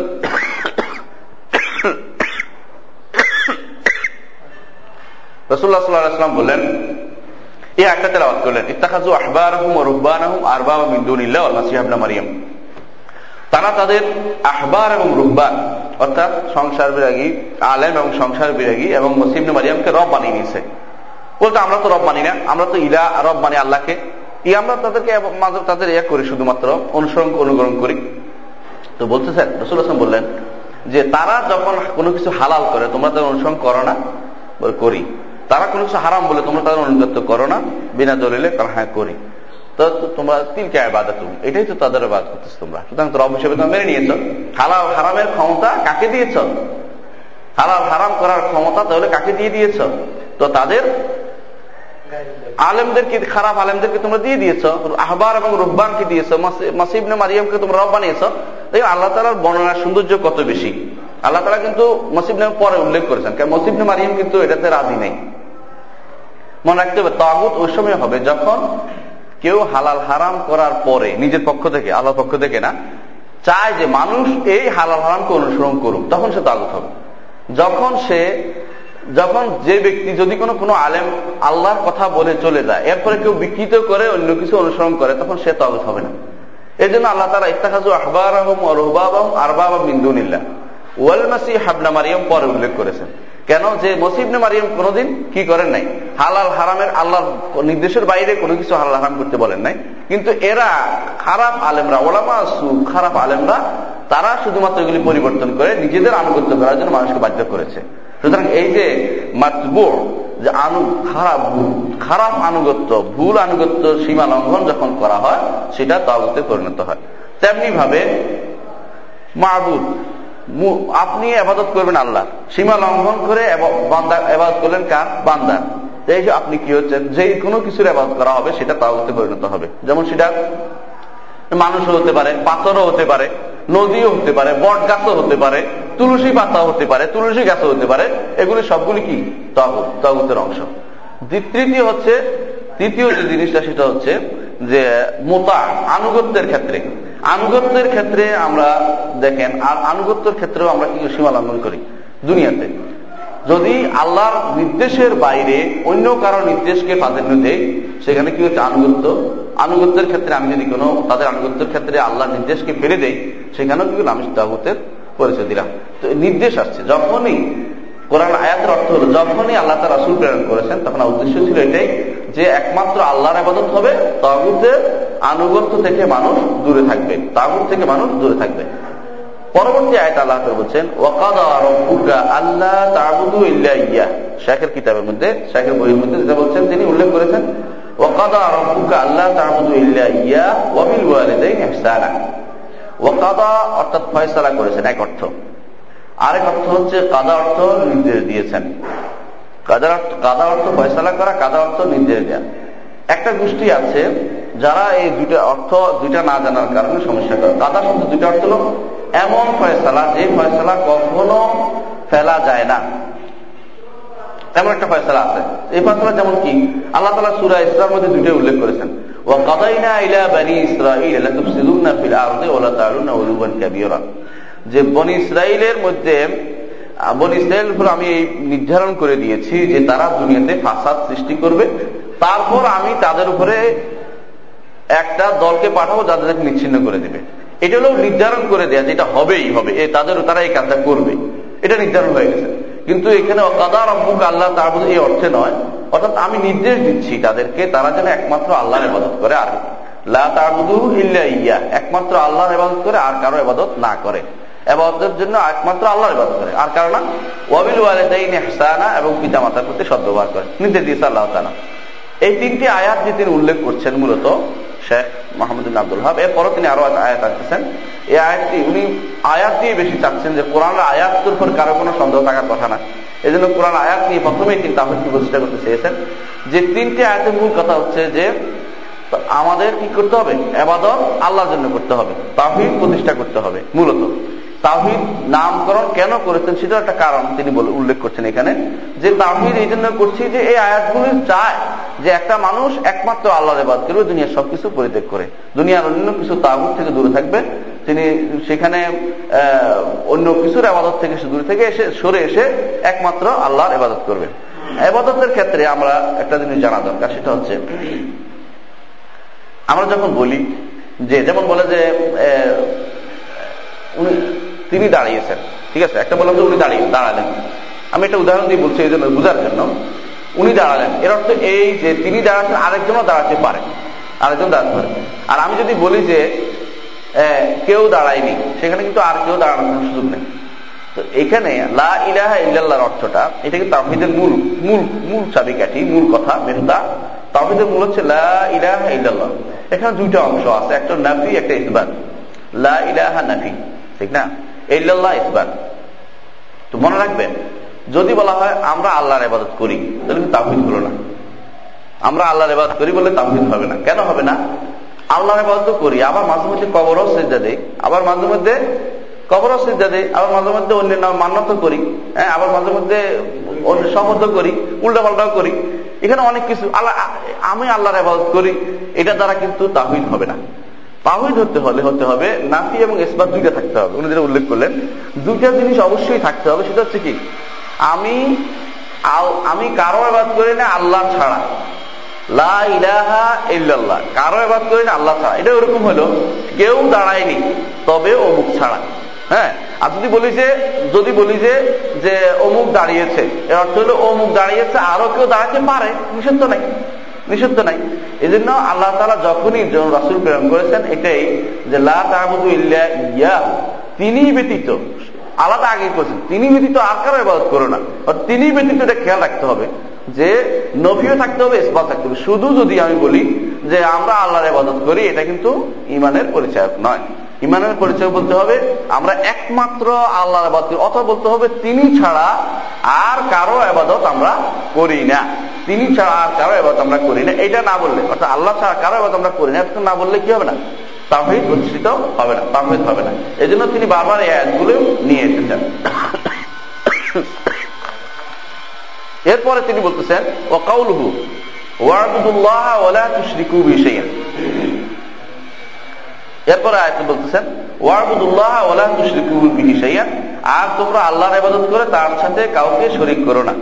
তার সাথে দেখেন, দুইটা জিনিস পর পর আসছে। ওয়ারবুদুল্লাহ ওলা তুশরিকু বিশাইয়া আল্লাহর ইবাদত করো আর এর সাথে কাউকে শরিক করো না। এখন যদি আমরা এইটাকে লা ইলাহা ইল্লাল্লাহর সাথে মিশাই, তাহলে এরকম হবে যে ওয়ারবুদুল্লাহ ইল্লাল্লাহ লা তুশরিকু বিশাইয়ান হ্যাঁ লা ইলাহা। ঠিক একই তফসিল হবে এই আয়তেরও যে তোমরা একমাত্র আল্লাহর ইবাদত করো, তার সাথে কাউকে শরিক করো না। ঠিক একই অবস্থা আমাদের মধ্যে এখানে বোঝা যাচ্ছে। এরপর তিনি উল্লেখ করেছেন আরেকটা আয়াত, কুল তাআলাউ আতলু মা হাররামা রাব্বুকুম আলাইকুম আল্লা তুশরিকু বিহি আল্লাহ তুশরিকু বিহি তিনি বলছেন, কুল, নবী আপনি বলে নিন, তাআলাউ, আসো, আতলু মা হাররামা রাব্বুকুম আলাইকুম। তোমাদের রব তোমাদের উপর যা হারাম করেছে সেটা তোমাদেরকে আমি তেলাওয়াত করে শুনিয়ে দেই। সেটা কি? আল্লাহ যে তোমরা আল্লাহর সাথে কাউকে শরিক করো না। কয়টা হলো? এই পাঁচটা আয়াত তিনি পর্ব উল্লেখ করেছেন। পাঁচটা আয়াত তিনি উল্লেখ করার পরে পাঁচটা আয়াত, এটা অর্থ বুঝছেন সবগুলির অর্থই মূল অর্থ হলো তাহিদ পাঁচটা আয়াত উল্লেখ করার পরে তিনি ইবনে মাসুদ থেকে এই আয়াতের একটা তফসিল উল্লেখ করেছেন। আয়াতটা সর্বশেষ আয়াতটা, যে নদীকে নির্দেশ দিয়েছেন তাদেরকে এই ঘটনা জানানোর জন্য যে আত্মা হারাম রব্বুকুম আলাইকুম। তোমাদের রব তোমাদের জন্য যা হারাম করেছেন, হারাম রব্বুকুম আলাইকুম, সেটা যেন তেলাওয়াত করে শোনানো হয়। ইবনে মাসুদ বলতেছেন, মান আরাদা আন ইয়ানজুরা ইলা ওয়াসিয়াতি মুহাম্মদ সাল্লাল্লাহু আলাইহি ওয়াসাল্লাম আলাইহা খাতিমুহু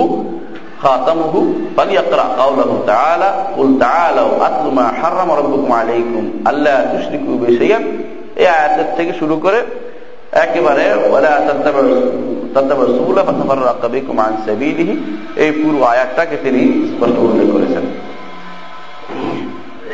এখানে দেখেন, কোন সূরা এটা? সূরা নাম সূরা এগুলো আয়াত ওয়াসিয়া বলা হয়। আয়াত ওয়াসিয়া এগুলোতে উল্লেখ করেছেন যে, ইবনে মাসউদ বলছেন যে, যদি কেউ যে জিনিসের উপর মোহাম্মদ সাল্লাহ ইসলামের সর্বশেষ ওসিয়ত হয়, ওসিয়ত হয়েছে, সেটা জানতে চায়, সেজন্য এই আয়াতগুলি তেলাবাদ করে।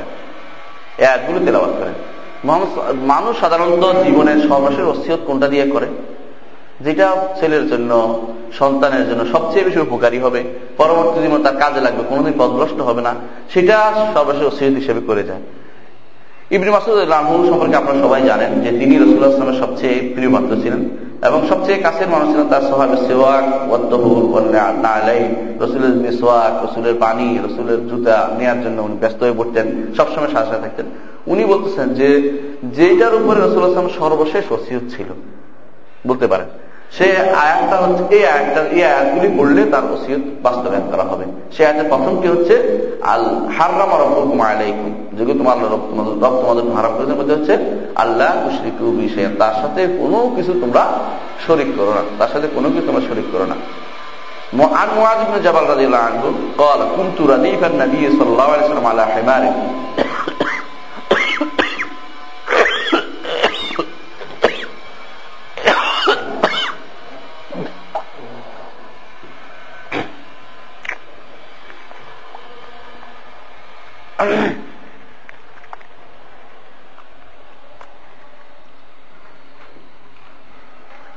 আপন সরি তিনি বলছেন যে মহাজুল জবালা দেবান তার সম্পর্কে আমরা জানি। উম্মতের মধ্যে সবচেয়ে বেশি হালাল হারামের জ্ঞান কার ছিল? মহাজুল জবালা দেবান এ উম্মতের মধ্যে। হালাল হারামের জ্ঞান সবচেয়ে বেশি ছিল মহাজুল এক একজন এক এক বৈশিষ্ট্য ছিল। সাহাবাহিক আমরা আলিম আজমাইন প্রত্যেকটি প্রত্যেকে এক একজন এক একজন এক এক নূর আল্লাহ তালার পক্ষ থেকে পাইয়েছেন। এক একজন এক এক বৈশিষ্ট্য ছিল। আপনারা জানেন, কেউ ছিল সাহসিকতায়, কেউ দানে, কেউ বীরত্বে, কেউ আলমে, কেউ জ্ঞানে, বিভিন্ন রকমের সাইড এক একজনের এক এক সাইড ছিল।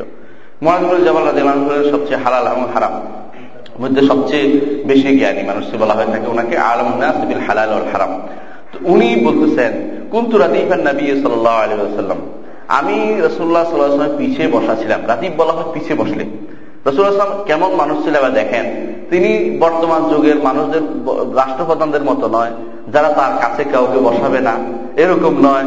ঘোড়ার পিঠেও একজনকে বসাতেন, সামনেও একজনকে কখনো বসাতেন। এটা কত কি জিনিস ছিলেন একটু চিন্তা করে দেখেন কতটুকু বিনয়ী তিনি হতে পারেন তিনি বলছেন যে আমা আমি তার পিছনে বসা ছিলাম বলতেছেন গাদার উপরে ছিলেন রসুল্লাহ ইসলাম আলা হেমার গাদার উপরে এরকম নয় যে বড় তখনকার দিনে ভালো ভালো বাহন ছিল ছিল না কিন্তু তিনি গাদায় চলতেন কি জন্য তাওয়াজ বিনয় বিনয় বিনয় হওয়ার কারণে বিনয় ছিলেন তিনি এই জন্য فقال يا معاذ اے معاذ ما حق الله على العباد اتدري ما حق الله على العباد মা তুমি কি জানো? বন্দার উপর আল্লাহর কি হক? কি অধিকার? কি পাঠ্য? কোন জিনিসটা চায় বন্দার কাছে আল্লাহ তালা ওয়ামা হকুল এবাজা আল্লাহ। আর তুমি কি জানো যে বান্দার উপরে, আল্লাহর উপরে বন্দার কি অধিকার আছে? এই অধিকারটা দেয়া আল্লাহর পক্ষ থেকে অধিকার ওয়াজিব কিছু না এটা। কিন্তু প্রথমটা ওয়াজিব বাদ্য কুলতু আল্লাহ ও রসুল আলাম। আমি বললাম, আল্লাহ এবং তার রসুল জানেন সোহান সাহাবাহ আদব দেখেন। আদব এই জন্য। তিনি হয়তো জানতেন, কিন্তু হয়তো তিনি জানেন না। হয়তো তিনি ভালো হবে কি জানেন না। এই জন্য বলতেন যে আল্লাহ তার রসুল যা বেশি জানে। আল্লাহ তার রসুল বসে যান তাদের উদ্দেশ্য হলো এটা বললে তিনি শুনতে শুনবেন। আর যদি বলে যে আমি জানি, তো তিনি বলবেন না। আমার শোনা দরকার। এখন আমি তার থেকে উপকৃত হওয়া দরকার। যতটুকু জানি, অতটুকুর সাথে আরটুকু বাড়িয়ে নেই। আমার জ্ঞান বাড়িয়ে নেই। আমরা অনেক কিছুই জানি, ধরেন। উস্তাদের কাছে যখন বসে কেউ, তো অনেক কিছু হয়তো জানে। আমাদের উচিত হবে এই জন্য সবসময় হ্যাঁ শুনতে শুনতে বেশি চেষ্টা করা। হয়তো আমার কাছে এমন কিছু জ্ঞান তার কাছ থেকে আসবে যেটা আমি জানি না। যদি আমি শুনি, সব জানি। সব জানতা হয়ে যায়, তাহলে কিন্তু আমার আর জ্ঞান কখনো আসবে না। এই জন্য বলা হয় তাকে মিমানে লাইতা আল্লাহ মানে দুইজন কখনো জানতে পারে না। একজন হলো যে মুস্তাহি একজন মুতাকাব্যের অহংকারী এবং যে লজ্জা করে, সে দুইজনে জানতে পারে না কখনো। অহংকারে যেতে মনে করে আমি সব জানি, কিন্তু দরকার নাই জানার। আর যে লজ্জা করে সে মনে করে, এটা বলে কোন বিপদে পড়ি? আবার হচ্ছে আমার দূরে দূরে থাকাই ভালো, প্রশ্ন করাচ্ছে, ভালো অবস্থায় থাকি। এমনিতে ভালো আছি। প্রশ্ন করলে আবার ধরা পড়ে যাব। কারণ মানুষের প্রশ্ন করলে তার আকল সম্পর্কে একটা ধারণা চলে আসে মানুষের ভিতরে, যে সে কতটুকু প্রশ্ন করতে পারে। এটা একটা বিবেক আছে অনেক সময়। তো এটা অবশ্য যে বুঝে সে প্রশ্ন করে, কিন্তু একটু এটুকু বুঝার নাই, সে প্রশ্ন করে লজ্জা করে বসে থাকে। তো এটাই। সাহাবাকরাম সাহাবাকরাম এই জন্য সবসময়, বেশিরভাগ সময় বলতেন যে, আল্লাহ রসুল আলম। বেশিরভাগ সময় সাহাবাকরাম উত্তরগুলো দিতেন, সরাসরি উত্তর দিতেন না। এটা বলার পর রসুল্লাহ আসলাম বললেন কল হকুল্লাহ আলাল ইবাদ আইয়াবুদুহু ওলা ইউশরিকু বিশাইয়ান আইয়াবুদু ওলা ইউশরিকু বিশাইয়ান আল্লাহর উপরে, বন্দার উপরে আল্লাহর হক হচ্ছে যে একমাত্র তারই আবাদত করবে, তার সাথে আর কাউকে শরিক করবে না। তার সাথে আর কাউকে শরিক করবে না। আল্লাহ আল্লাহ আর বন্দার আল্লাহর উপরে বন্দার একটা হক আছে, ওই সব হকটা তৈরি হয়ে যায় যখন সেই কাজটা করে। এই যদি কেউ আল্লাহর সাথে কাউকে শরিক না করে, তাকে তিনি আজাদ দিবেন না। সুফান আল্লাহ তাওহিদ কত গুরুত্বপূর্ণ জিনিস? আখড়াতের মুক্তিটা আমাদের মূল জিনিস, মূল উদ্দেশ্য। যে আখড়াতে আমরা মুক্তিতে আল্লাহ তালা বলছেন, ফমান জুহ জানিনার ও খিলাল জান্নাত ফাকাত যে ব্যক্তি জাহান্নাম থেকে মুক্ত হলো এবং জান্নাতে প্রবেশ করল, সেই সফল কাম হলো। সফল কামের মূল উদ্দেশ্য এটাই, জাহান্নাম থেকে মুক্ত হয়ে জান্নাত প্রবেশ করা। এবং সেটা জাহান্নাম জাহান্নাম, জান্নাতে প্রবেশ করতে পারলে সে অবশ্যই কি পাইল? রেদোয়ান আল্লাহ সন্তুষ্টি পেল, নিঃসন্দেহে। সুতরাং যে ব্যক্তি জাহান্নাম থেকে মুক্ত হওয়ার এই সুযোগটা, এই বিরাট সুযোগটা সে পেতে পারে কি করে? যে তা যে তার সাথে কেউ শরিক না করলে সে অবশ্যই আল্লাহ তারা তাকে আজাদ দিবেন না। আজাদ যেন না দেয়, এটা হলো আল্লাহ, আল বন্দার উপরে আল্লাহ হক। যে আমি তার সাথে তোমার সাথে শরিক করি না, তুমি আমার জাহান্নাম দিবে কি করে? এই আল্লাহর সাথে কোনো শরিক না করে, আমরা কি করব? জান্নাতের আশা করতেই পারব তখন। এই তখন আমাদের ভিতরে এটা আসতে পারে যে আমি তো শরিক করবোই না। কোনো কামে যেন শরিক না করি, না হয়ে যায়। সারাক্ষণ ইমানকে পাহারা দিয়ে রাখতে হবে। ইমানকে পাহারা দিয়ে রাখতে হবে। কোন কথায়, কোন কাজে, কোন জায়গায় যাওয়ার সময়, চলার সময় কীভাবে আমার ইমান নষ্ট হয়ে যায়, আমার শরীর শরীর শিরিক হয়ে যায়, এই ভয়ে সবসময় ইমানটাকে পাহারা দিয়ে রাখতে হবে। এটাই হচ্ছে মূলত মোরাকাবা। যে মোরাকাবা পিসাবরা করে সেই মোরাকাবা উদ্দেশ্য নয়। এই মোরাকাবা হওয়া দরকার যে আমার ইমান যেন কখনো কোনো কারণ নষ্ট না হয়ে যায়। আমার ইমান যেন শিরকে কখনো ঢুকে না যায়। এই জন্য রসুল্লাহ আসলাম দোয়া শিখিয়ে দিয়েছেন যে কেউ এই জন্য সাহাবাকাম জিজ্ঞাসা করি রসুল্লাহ বাঁচার কি উপায়? যখন বলল যে, তোমাদের মধ্যে শিরিক এই উম্মতের মধ্যে শিরিক এমন ভাবে প্রবেশ করবে। রসুল্লাহ উল্লেখ করেছেন, এটা কীরকম প্রবেশ করবে? যে কাদাবিবিন নামলাতি সৌদা, আলা সফাতি সম্মা ফি লাইলাতিন জলমা কালো পিঁপড়া, কালো পাথরের উপরে অন্ধকার। হ্যাঁ? অমাবস্যার অন্ধকারের রাতের মধ্যে। দেখেন তো কিছু দেখা যায় কিনা। কল্পনাও করতে পারে না। প্রথমত হচ্ছে কালো পিঁপড়া। দ্বিতীয়ত হলো কালো পাথর। তৃতীয়ত অবসর অন্ধকার। অন্ধকার উপর অন্ধকার। তারপরে এই উন্মতির ভিতরে সিঁড়ি এভাবে ঢুকে যাবে। সাহাবা একরম ভয় পেয়ে গেলেন। আমরা এর থেকে বাঁচার কি উপায় আমাদের বলে দেন? তখন তিনি বললেন যে সবসময় এই দোয়াটা করবা আল্লাহ আউজবিকা নৌশরিকা বিকাশাইয়ান। আল্লাহ আমি জেনে শুনে তোমার কাছে শরিক করা থেকে তোমার কাছে কি আশ্রয় চাই, তোমাকে পানা চাই? ওয়া আউজবিকা লিমা আলাম। এবং ওই যেটা জানি না, সেটার থেকেও তোমার কাছে আমি আশ্রয় চাই। বাচ্চারও একটা পথ বর্ণনা করে দিচ্ছে আমরা মুখে বলতে হবে আরবি না পড়ল যে আল্লাহ, আমি জেনে কোনো শিরিক করলে সেটার থেকে যেন না করি সেটা তোমার কাছে আশ্রয় চাই। আর না জেনে তোমার কাছ থেকে শিরিক যেন না করি সেটার থেকে তোমার কাছে আশ্রয় চাই শিখিয়ে দিচ্ছে রসুল্লাহ কিভাবে করতে হবে তো এটাই বলা উদ্দেশ্য যে তাহলে যে ব্যক্তি শিরিক করবে না তার কিন্তু একটা একটা জিনিস তার সিউরিটি আছে সেটা কি সে একসময় সে জান্নাতে যাবে তার আজাব পাবে না قلت يا رسول الله أفلا أبشر الناس قال لا تبشرهم فيتكلوا أخرجاه في الصحيحين তিনি বলেন ইয়া রসুল্লাহ আমরা কি মানুষ কি সুসংবাদটা দিয়ে দেবো না? এটা সুসংবাদ না বলেন তো? এটা সুসংবাদ কিন্তু। বিরাট সুসংবাদ। যে শিরিক করবে না, সে জান্নাতে যাবে। সুসংবাদ। বলে, না, সুসংবাদ দিও না। মানুষকে কি করো? কাজ করতে দাও। মানুষ তো মনে করব যে, আমি তো শিরিক নাই, আমার সুতরাং জান্নাতে চলে যাচ্ছি। এরকম নয়। কাজও করবে আল্লাহ নৈকট্য লাভ করবে আল্লাহ আল্লাহর প্রিয় বান্দা হবে। আল্লাহ তারা তাকে উচ্চ মর্যাদা দান করবে জান্নাতে। সবকিছু তাকে দিবে। এই আমল করলে তার শিরিক না করার মধ্যে মতে সহায়ক হবে। এটা না করে শিরিক করলাম না, জান্নাতে চলে যাব। এই আশা কেন বসে না থাকে। সুতরাং তুমি এই সুসংবাদ দিয়ে তাদেরকে আমল বিমুখ করে দিও না, তাদেরকে আমল করতে দাও, কাজ করতে দাও। কাজ করুক, আর এটাও বলবা যে তারা যেন শিরিক না করে, এটা বলবে। ওই সুসংবাদটা তোমরা পরে মৃত্যুর সময় জানিয়ে দিবে যে যদি শিরিক না করে, সে কিন্তু আল্লাহর কাছে আজাব প্রাপ্ত হবে না, সে জান্নাতে যেতে পারবে। আখরাজ বুখারি মুসলিমের হাদিসটা। বুখারি মুসলিম হাদিস কোন গল্পের কথা নয়, বুখারি মুসলিমের হাদিস। ফিহি মাসায়েল আমরা আজকে একটা ভাব শেষ করব, ফিহি মাসায়েল সাহেব বলতেছেন, এই যে আয়াত এবং আমি উল্লেখ করলাম, এর মধ্যে কিছু মাসালা আছে, কিছু জিনিস জানার আছে। মাসালা তো জানার বিষয়, প্রশ্ন করলে জানে, আবার প্রশ্ন না করে অনেক কিছু জানা যায়, তিনি উল্লেখ করতেছেন। এক নম্বর হল আল হেকমাতু জিন্ন মানুষ এবং জিন সৃষ্টির মূল হ্যাকমত হ্যাকমত কি তাহলে? হ্যাকমত কি বলেছে? মনে রাখতে পারছেন কেউ? একমাত্র আল্লাহ, আল্লাহর এবাদত করা। আল্লাহ, একমাত্র আল্লাহর এবাদত করা। দ্বিতীয় হচ্ছে, আন্নাল ইবাদত দ্বিতীয় যে মাসালা জানা গেল সেটা হলো, দ্বিতীয় জিনিসটা জানা গেল সেটা হচ্ছে, যে আবাদত হচ্ছে নাম। কারণ এইটার মধ্যে হচ্ছে ঝগড়া। যত ঝগড়া তাওহীদ নিয়েই। উম্মতের পূর্ববর্তী উম্মত, পরবর্তী সব তাহিদ নিয়ে ঝগড়াটা হয়েছে। অন্য কিছু নিয়ে নয়। আর কীভাবে জানা গেল সেটা? আমরা একটু আগে বলেছি মা আল্লাহ তালা আয়টা ইল্লা ইয়াবুদুনের তফসির হচ্ছে, ইল্লা ইউহিদুন একমাত্র আবাদতের ক্ষেত্রে তাওহিদ প্রতিষ্ঠা করাটাই আল্লাহ তালার মূল উদ্দেশ্য। তৃতীয় যে জিনিসটি জানা গেল, আন্না মাল্লাম ইয়াতিবিহি লাম ইয়াবুদিল্লাহ ফাফিহে মানা কাউলিহি ওয়ালা মা আবুদ চমৎকার কথা। সেটা হচ্ছে কি?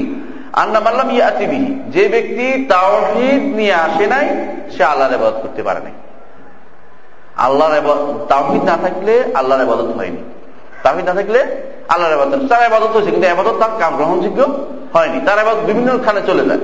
এজন্য যারা প্রচুর ইবাদত করে দেখবেন, একটা গোষ্ঠী আছে আবাদতের ক্ষেত্রে তাদের কোনো জুড়ি নেই। রাতের অন্ধকারে আবাদ করছে অত তার তাওহিদ ঠিক নেই। অর্থ হইল, আপনার তার সমস্ত এবাদত ব্যর্থতায় পর্যবসিত হয়ে গেছে। কোনো আবাদত তার জীবনে কোনো কাজে লাগবে না। কোনো আবাদত তার কোনো কাজে লাগবে না। এটা কি জন্য? আল্লাহ তালা বলছেন, আপনার সুরা কাপড়ের মধ্যে, ওয়ালা আন্তুম আমি যার আবাদত করি, তোমরা সেগুলির আবাদতকারী নও। অর্থাৎ আল্লাহ রসুল একমাত্র আল্লাহর আবাদত করে, তারা একমাত্র আল্লাহর আবাদ করে না। তারা কিছুক্ষণ কবরের, কিছুক্ষণ পীরের, কিছুক্ষণ বিভিন্ন যার যার ইচ্ছা সেটার আবাদ করে যাচ্ছে, আর আল্লাহর আবাদ করে। তাহলে এই আবাদত কমপ্লিট হয় নাই, আল্লাহর জন্য হয় নাই। গ্রহণযোগ্য কিছুই হয় না তার এটা। আর রাবেয়া চতুর্থ যে জিনিসটা আমরা এখান থেকে শিখতে পারলাম, সেটা আল হেকমাত ফের সারের রসুল রাসুলদের প্রেরণের মূল হ্যাকমত কি? রাসুলদের আল্লাহ তালা কেন প্রেরণ করেছেন? হ্যাঁ বলেন তো। হ্যাঁ? খলিফা রসুলদের খলিফা নয়। হ্যাঁ। এইটাও একটা আসছেন একটা উদ্দেশ্য। তাওহিদ প্রতিষ্ঠা করার জন্য। রাসুল প্রেরণের জন্য মূলত উদ্দেশ্য তিনটা। রাসুল প্রেরণের উদ্দেশ্য তিনটা আমি আলোচনা ছেড়ে গেছি। এক নম্বর হচ্ছে তাওহিদ প্রতিষ্ঠা।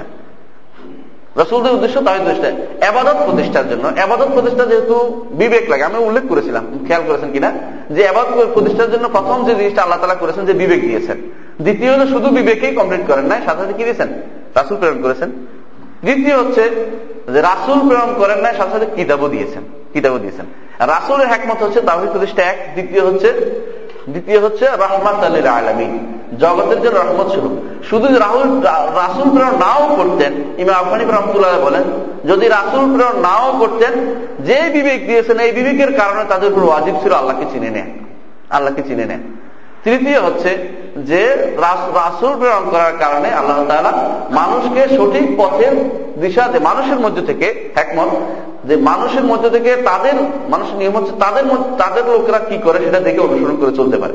যদি ফেরেস্তা পাঠানো হতো ফেরেস্তা কি করতো? তারা সেটা অনুসরণ করতো না। তারা বলতো যে ফেরেস্তা তো আরেক জগতের মানুষ, তাদের তো আমাদের মতো কি নাই? বিবেক নাই, অর্থাৎ আমাদের মতো অবস্থান নাই, আমাদের মতো প্রবৃত্তি, চাহিদা নেই। সুতরাং তারা দেবাদ করতে পারবে, আমরা তাদের অনুসরণ করব কেন? এই জন্য আল্লাহ মানুষ প্রেরণ করেছে তাদের দেখে মানুষ শিখতে পারে। তো মূল মূল যে উদ্দেশ্য, টার্গেট, মূলত হেকমাত রসুল রাসুলদের প্রেরণের মূল উদ্দেশ্য মূলত তাহিদ প্রতিষ্ঠা করা তাহিদ প্রতিষ্ঠা করা।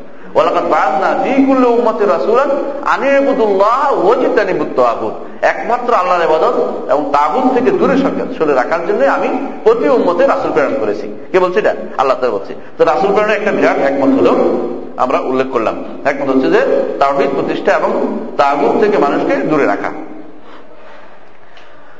আল খামিসা পঞ্চম যে জিনিসটা আমরা জানতে পারি, সেটা হচ্ছে আন্না রিসালা আহমাদুল্লাহ উম্মা যে প্রতি জাতিতে আল্লাহ তার রাসুল প্রেরণ করেছেন। এখানে একটা জিনিস বলতে পারে যে পাক ভারত থেকে আসছে বা এই দেশে কে আসছে? এখানে কিন্তু উদ্দেশ্য প্রতি উম্মতের কাছেই রাসুলটা আসতে হবে তা না। যুগে যুগে রাসুল এসেছেন, তার প্রতিনিধি অবশ্যই দাওয়াত পৌঁছেছে। দাওয়াত সেখানে পৌঁছে গেছে, যেভাবে হোক। যেভাবে হোক দাওয়াত পৌঁছানোর উদ্দেশ্য। সে দাওয়াত পৌঁছে গেছে যে যার মাধ্যমে হোক, আলেমদের মাধ্যমে হোক, অথবা তার প্রতিনিধির মাধ্যমে হোক, ওয়াকিল হোক, যার মাধ্যমে হোক, নবীর দাওয়াত প্রতি উম্মতের কাছে আল্লাহ তালা পৌঁছে দিয়েছে আমরা যদি কোনো প্রাচীন গ্রন্থগুলি দেখি, আমরা এখন অনেকেই বিভিন্ন রকমের সিরির মাধ্যমে দেখছি, বিভিন্ন বড় বড় বক্তাদের, বিভিন্ন, ওনাদের আছে যে এই বিভিন্ন হিন্দুদের গ্রন্থের ভিতরে তার ভিতরে কিছু কিছু জিনিস রয়ে গেছে, দুই একটা সত্র রয়ে গেছে। এর অর্থ হলো ঠিকই একসময় ভালো ছিল একসঙ্গে পরিবর্তিত হয়েছে। অথবা এমনও হতে পারে, এমনও হতে পারে যে কিছু কিছু জিনিস তারা ওখান থেকে গ্রহণ করে তাদের গ্রন্থে ঢুকিয়েছে। তাদের ওখান থেকে গ্রহণ করে তাদের গ্রন্থে ঢুকিয়েছে। এটাও হতে পারে। এটা লম্বা আলোচনার বিষয় এটা আমি আলোচনা করব না। তবে এটাই বলছি যে, রাসুল আল্লাহ তারা রিসালত প্রতিটা উম্মতের কাছে রিসালত পাঠিয়েছেন। হয় রাসুল প্রেরণ করেন, না রাসুলের কোন প্রতিনিধি প্রেরণ করে প্রতি উম্মতের কাছে তিনি কি করেছেন? রিসালতের বাণী প্রতি উম্মতের কাছে পৌঁছে দিয়েছেন। ষষ্ঠ যে জিনিস, যে জিনিসটা আমরা জানতে পারি সেটা হচ্ছে সমস্ত নবীদের দিন এক। সমস্ত নবীদের দিন এক। আদম আলাইসালাম শুরু করে মোহাম্মদ সাল্লাহাম পর্যন্ত। তিনশো সতেরো, তিনশো পঁচিশ, তিনশো তেরো, যত রসুল এসেছেন, অত এক লক্ষ চব্বিশ হাজার যত পায়গাম্বর এসেছেন, নবী এসেছেন। সমস্ত নবী রাসুলদের একটাই দাবি যে তোমরা দিন একটাই দিন একটাই ছিল সেটা কি ছিল? সেটাই ছিল ইসলাম। সেটাই ছিল ইসলাম। ইসলাম ছাড়া অন্য কোন দিন আল্লাহ তালা কখনো প্রেরণ করেন নাই। এই জন্য ইহুদি নাসারা আসমানি দিন নয়। এগুলি মানুষের বানানো দিন। আল্লাহ তালা সবসময় আদম আলাহ ইসলামকে ইসলাম দিয়ে প্রেরণ করেছেন। হ্যাঁ এই ইসলামকে এই ইসলামে রসুল্লাহ আসলাম এই ইসলামকেই পুনর্জাগরণ করেছেন। নতুন করে দিন নিয়ে আসেন নাই। নতুন কোন দিন তিনি নিয়ে আসেন না তিনি ইসলাম নিয়ে আসেন যে ইসলাম আদম হইতে শুরু করে তার আগ পর্যন্ত, ঈসা আলাহ ইসলাম পর্যন্ত এই দিনই ছিল ইসলাম। তারা ইসলামের প্রতি ছিলেন দিনের ইসলামের উপরে ছিলেন। মোহাম্মদ সাল্লাহ ইসলাম এই দিন ইসলামী ছিল। আর কোন দিন আল্লাহর কাছে ছিল না। ইন্না দিন ইসলাম। একমাত্র দিন হচ্ছে আল্লাহর কাছে ইসলাম। আর কোনটা আল্লাহর কাছে দিন হিসেবে বিবেচিত না। সেগুলো হলো বাতিল দিন। এগুলো বাতিল দিন। ইহুদিয়া, নাসরিয়া কোনো দিনের নাম নয়। দিনের নাম নয়, নিজেরা বানিয়ে নিয়েছে পরবর্তীতে। নিজেরা বানিয়ে নিয়েছে পরবর্তীতে। যারা খ্রিস্টান বলে দাবি করে খ্রিস্ট কোনো আল্লাহর পাঠান নাই। আবার যারা নিজেদেরকে ইহুদি দাবি করে, এরাও আল্লাহ তালা ইহুদি অনেক পরের, ইহুদা অনেক পরের ঘটনা। আল্লাহ তালা এই এই জাতিকে যে সমস্ত নবী পাঠিয়েছেন অনেক আগ থেকে পাঠিয়েছেন। তাহলে পরের সাথে নাম হবে কেন? এগুলি হলো পরবর্তী নিজেরা সেগুলি তৈরি করে নিয়েছে। সবাই ইসলামের করছিলেন সমস্ত নবী ইসলামের উপর ছিলেন। সাবেয়া সপ্তম যে গুরুত্বপূর্ণ যে জিনিসটা আমরা জানতে পারি সেটা হচ্ছে আল কাবিরা, বড় মাসালা এটা, বড় জানা সেটা হচ্ছে যে যতক্ষণ পর্যন্ত তাগুতের সাথে কুফুরি না হবে, ততক্ষণ পর্যন্ত আল্লাহর এবাদত প্রতিষ্ঠা হবে না। আমরা এটা কারণ উল্লেখ করেছি যে নাই করে তারপরে হা করা হয়েছে। নাই করে হা করা হয়েছে। নাই করে হা করা হয়েছে। অর্থাৎ আগে নাই, তারপরে মাহবুব নাই, তারপর আছে কি একমাত্র আল্লাহ। তো এটা অর্থ হলো, আমি যদি বলতাম যে আল্লাহর আবাদত করি আল্লাহ আবাদত অনেকেই করে। এবং হিন্দুরাও বলে যে একজন আছে, একজন স্বীকার করে তারা। কিন্তু এটা যথেষ্ট না আমাকে একজনেরই এবাদ করতে হবে, এটা মনে রাখতে হবে। তাহলে তাহিদ হবে, তাহলে তার না তাহিদ হবে না। এই জন্য আগে আল্লাহ তার উল্লেখ করেছেন দিন দিনের মধ্যে জবরদস্তি করে ঢুকানোর কোনো কারণ নেই। আল্লাহ তার উল্লেখ করেছেন, ফামাই ইয়াকফুর বিত্তাগুতি ওয়া ইউমিন বিল্লাহ ফাকাদ ইসতামসাকা বিল উরওয়াতিল উসকা আগে বলছে, ফামা ইয়াকফুর বিত্তাগুত অতঃপর যে তাগুতকে অস্বীকার করবে ওয়ায়ুকমেন বিল্লা এবং ইমান আনবে, সে মজবুত হাতল ধারণ করতে পেরেছে। অর্থাৎ তার ইমান হয়েছে না, তার ইমান হবে না। তার তাওই প্রতিষ্ঠা হয়েছে। অর্থাৎ আগে কুপুরির সাথে তাগুর সাথে কুপুরি করতে হবে তাগুর সাথে কুপুরি করতে হবে। কোন ক্রমেই তাগুদকে রেখে ইমান আনার কোন সুযোগ নেই। তাগুদকে মেনে নিয়ে ইমান আনার কোন সুযোগ নেই। এই কথাটা সপ্তম আমাদের জানা। অষ্টম জানার বিষয় হচ্ছে এই আয়াতগুলো থেকে, আন্না তাগুতা আমুন ফি মিন দুনিল্লাহ। তাগুত হচ্ছে আল্লাহ ছাড়া যত কিছুর আবাদ করা হয়, সবগুলি হচ্ছে তাগুত। আল্লাহ ছাড়া যত কিছু আবাদ করা হয়, সবগুলি তাগুত। সেটা অনুসৃত হতে পারে কোন অনুসৃত ব্যক্তি। অনুসৃত, অথবা কোন মাবুদ হতে পারে, উপাস্য কিছু হতে পারে, অথবা আনুগত্য, কারও আনুগত্য করে হতে পারে। তিন ভাবে হতে পারে। যেভাবে হোক, আল্লাহ ছাড়া যাদের আবাদত করা হয়, তারা কি? তবু আল্লাহ ছাড়া যাই করে, তারা তবু তাছাড়া, নবম যে জিনিসটা, এই তিনটি আয়াতের ব্যাপারে, নবম জিনিসটা আমরা জানতে পারি সর্বে সালেহ এই তিনটি আয়াতের মধ্যে তিনটি আয়াতকে খুব গুরুত্ব দিতেন, খুব গুরুত্ব দিতেন। এই জন্য আবদুল্লাহ মাসুদ বলেছেন যে কেউ যদি কোন রসুল্লাহ সাল্লাহ সর্বশেষ ওসিয়ত সম্পর্কে জানতে চায়, তাহলে যেন এই আয়াতগুলি পাঠ করে। এই আয়াতগুলি পাঠ করে এবং তার মধ্যে প্রথম হচ্ছে, প্রথম যে এটা, আল্লাহ তোমরা আল্লাহর সাথে কাউকে শরিক করো না। তাহলে গুরুত্বপূর্ণ একটি জিনিস আমরা, আরেকটি জিনিস আমরা জানলাম। দশম যে জিনিসটা জানতে পারলাম, সেটা হচ্ছে আল্লাহ তালা সুরা ইসরাতে আঠারোটা জিনিস উল্লেখ করেছেন। কোন জায়গায় সুরা বন ইসরাইল ইসরাত বন ইসরাইল সুরা বন ইসরাইল আঠারোটা দিন উল্লেখ করেছেন। কোনটা এটা? আমাদের দেশে কেউ কেউ গ্রন্থ লিখেছেন। একটু সাবধান করা দরকার জন্য বলছি। গ্রন্থ লিখেছেন কি? আল কোরআনে মেরাজের তেরো দফা, মেরাজের আঠারো দফা, এরকম কিছু বই বের করেছে কেউ কেউ। মেরাজের রাত্রিতে আল্লাহকে আঠারো দফা দিয়েছে, তেরো দফা দিয়েছে, আল্লাহ তাকে এগুলি বলে থাকে। এগুলো কোনো ভিত্তি নেই। এই গ্রন্থগুলোর ভিত্তি নেই। বিশেষ করে এই গ্রন্থটা যিনি লিখেছেন, আল্লাহ ওনাকে জানার তসিব করুন, হয়তো মারা গেছেন। তো উনি হয়তো ভুল নিজের ধারণা করে লিখছেন। সব ধারণা করে লেখা ঠিক নয়। যতক্ষণ পর্যন্ত কোরআন এবং সুন্নার ভিত্তিক না হবে। মেয়েরাজের রাত্রিতে আল্লাহ তালা যা দিয়েছেন, সেটার হাদিস, এটা স্পষ্ট। নামাজ দিয়েছেন মেয়েরাজ রাত্রিতে ঠিক না? নামাজ দিয়েছেন, স্পষ্ট হাদিসে আসছে। খাওয়াতিম সুরতুল বাকারা দিয়েছেন। সুরতুল বাকারার শেষ আয়াতগুলো দিয়েছেন। সেই আয়াতগুলো। দেখছেন সেই আয়াতগুলো কি? আমার রাসুল থেকে শেষ পর্যন্ত। আর দিয়েছেন একটা জিনিস হলো, কেউ যদি আল্লাহর সাথে শরিক না করে, তাহলে সে জানাতে যায়। এটা দিয়েছেন। এই তিনটা জিনিস দিয়েছেন। স্পষ্টভাবে তিনি হাদিসে আসছে, মুসলিম শরীফে হাদিসে। এর বাইরে এর বাইরে আমি ইচ্ছা করে কোনো কিছু বাড়াতে পারব না। ইচ্ছা করে বাড়াবো বন ইসরায়েলে অনেক, সুরা বন ইসরায়েলে অনেক প্রসঙ্গ উল্লেখ হয়েছে। সুরা বন ইসরায়েলের মধ্যে ইয়ার কথা এসরা এবং মেয়েরাজের কথা উল্লেখ করা হয়েছে। অর্থাৎ মেয়েরাজের কথা উল্লেখ। কিন্তু ওখানে এই আয়াতগুলি আসার কারণে কেউ কেউ এই আয়াতগুলিকে বনি এসরা এবং মেয়েরাজের জিনিস বলে ধারণ করেছে। এটা ঠিক নয়। মানে এই আয়াতগুলি আলাদা হুকুম আলাদা হুকুম আসছে, নির্দেশ আসছে এগুলি। এখানে আল্লাহ তাহমদুল্লাহ ইয়া হতে শুরু করে আঠারোটা জিনিস আল্লাহ তালা এখানে নির্দেশ দিয়েছেন, মোট আঠারোটা। এর মধ্যে প্রথম তিনি শুরু করেছেন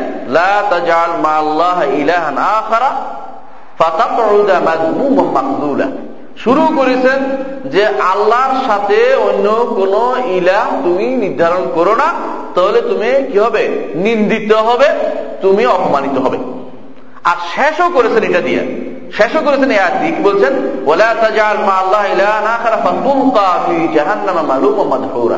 আর তুমি আল্লাহর সাথে কাউকে শরিক করো না, কোনো ইলাহ মেনে নিও না। যদি এটা করো, জাহান নামে পতিত হবে নিন্দিত এবং বিক্ষিপ্ত অবস্থায়। দেখেন, একটা জিনিস কত গুরুত্বপূর্ণ হওয়ার কারণে আঠারোটা জিনিস তিনি নির্দেশ দিয়েছেন সুরেশ রাতে শুরু করেছেন তাহিদ দিয়ে, শেষ করেছেন তাহিদ দিয়ে। মানে প্রথম এবং শেষ। অর্থাৎ যত কিছুই বলছি, যদি তাহিদ না থাকে, তো তোমার এই আবাদতের কোনো কাজে আসবে না। মা মা বাবার সাথে সদ ব্যবহার করে অনেকে। তারপরে এটিমের হক মারে না। এখানে অনেকগুলি আছে। জিনা করে না, বেবিচার করে না। কিন্তু তাহিদ না থাকে এগুলো কিছু কাজে আসবে না। তাহিদ থাকলে সবগুলি কাজে আসবে। তাহিদ থাকলে সবগুলি কাজে আসবে। আমার দেশে বলা হয়ে থাকে যে মাছ ধরে না। কোথায় মাছ ধরে যেটাতে রাখবে, ওটা কিন্তু ছিঁড়া হয়। ডুলানি বলে, ডুলা হ্যাঁ? ডুলা যদি ছিঁড়া হয়, তাহলে যাই রাখো, সব কি করবে? সব চলে যাবে। তোমার জালটা যদি ছিঁড়া হয়, সমস্যা নাই। দুই একটা মাছ কম উঠবে দুই একটা মাছ কম উঠল, কিন্তু কিছু তো উঠবে কিন্তু ডুলা যদি ছিঁড়া হয় তো তোমার কাজে আসবে না। তো আমার তাওহিদ যদি ঠিক না থাকে, যত আবাদত করি, এগুলি কোনোদিন কোনো কাজে আসবে না আমার। আচ্ছা। এরপরে, এগুলো বলার পরে, সবশেষে আল্লাহ তালা বলছেন, এই সুরে এসার মধ্যে হেকমা। তোমাকে এই যে আঠারোটা জিনিস জানালাম, এগুলি হেকমতের বিষয়। এর মধ্যে প্রথম শেষ করেছেন তাহিদ দিয়ে। সুতরাং এই তাহিদ মানতেই হবে। এগারোতম যে শিক্ষা আমরা পাই, যে সেখানে বলা হয়েছে সুরা সুরা নিসার মধ্যে আয়াত হকুকুল আসারা ও, আমি একটু সুরা আনা বলেছিলাম, সুরা নিসাতে, ভুল বলেছি আমি দেখো সুরা নিসাতে ছত্রিশ নম্বর আয়াত থেকে শুরু করেছেন হুকুকগুলি অনেকগুলো হুকুকের কথা আলোচনা করেছেন। ওসিয়ত, সে হুকুকগুলি শুরু করেছেন আল্লাহ তালা ওয়ারুল্লাহ ওলা তুশরিকু বিশাইন প্রথমটি হচ্ছে, যে একমাত্র আল্লাহ আবাদত করবে, তার সাথে কাউকে শরিক করবে না। আল্লাহ তালা যখনই কোন ওসিয়ত করেছেন প্রথম ওসিয়ত হচ্ছে এরকম যে আল্লাহ ছাড়া কারও আবাদত করো না, তার সাথে কাউকে শরিক করো না। বারো নম্বর হচ্ছে যে সাহাবি বলতেছেন আব্দুল মাসুদ বলতেছেন যে এটি হচ্ছে রসুল্লাহ সাল্লাহ মৃত্যুর সময় রসিয়ত কি ওসিয়ত এটা? কোনটা? তাহিদ প্রতিষ্ঠা করা। এটা মৃত্যুর সময় ওসিয়ত, শিরিক না করা এটা মৃত্যুর সময় ওসিয়ত। তেরো নম্বর শিক্ষা হচ্ছে, মারফত হকুল্লাহ আলীনা আল্লাহর হক কি আমাদের উপর সেটা জানা। আল্লাহর কি হক আমাদের উপরে? কি হক? বলেন, আপনি একটু বলেছি। একমাত্র তার ইবাদত করা তার সাথে কাউকে শরিক না করা, এটা হক। চোদ্দ নম্বর হচ্ছে, যদি তারা এই হক আদায় করে, তখন আল্লাহর কি হক হয়ে, বন্দার বন্দার আল্লাহর উপরে কি হক বন্দার সাবেত হয়ে যায়? যে কেউ যদি কোনো শিরিক না করে, তাকে জান্নাতে দেয়া, তাকে আজাব না দেয়া, তাকে আজাব না দেয়া। আচ্ছা। পনেরো নম্বর আয়াত পনেরো নম্বর হচ্ছে যে সাহাবা গ্রামের অনেকেই এই যে সর্বশেষ যেটা, এটা জানাতেন জানাননি তাদেরকে। কোনটা এটা?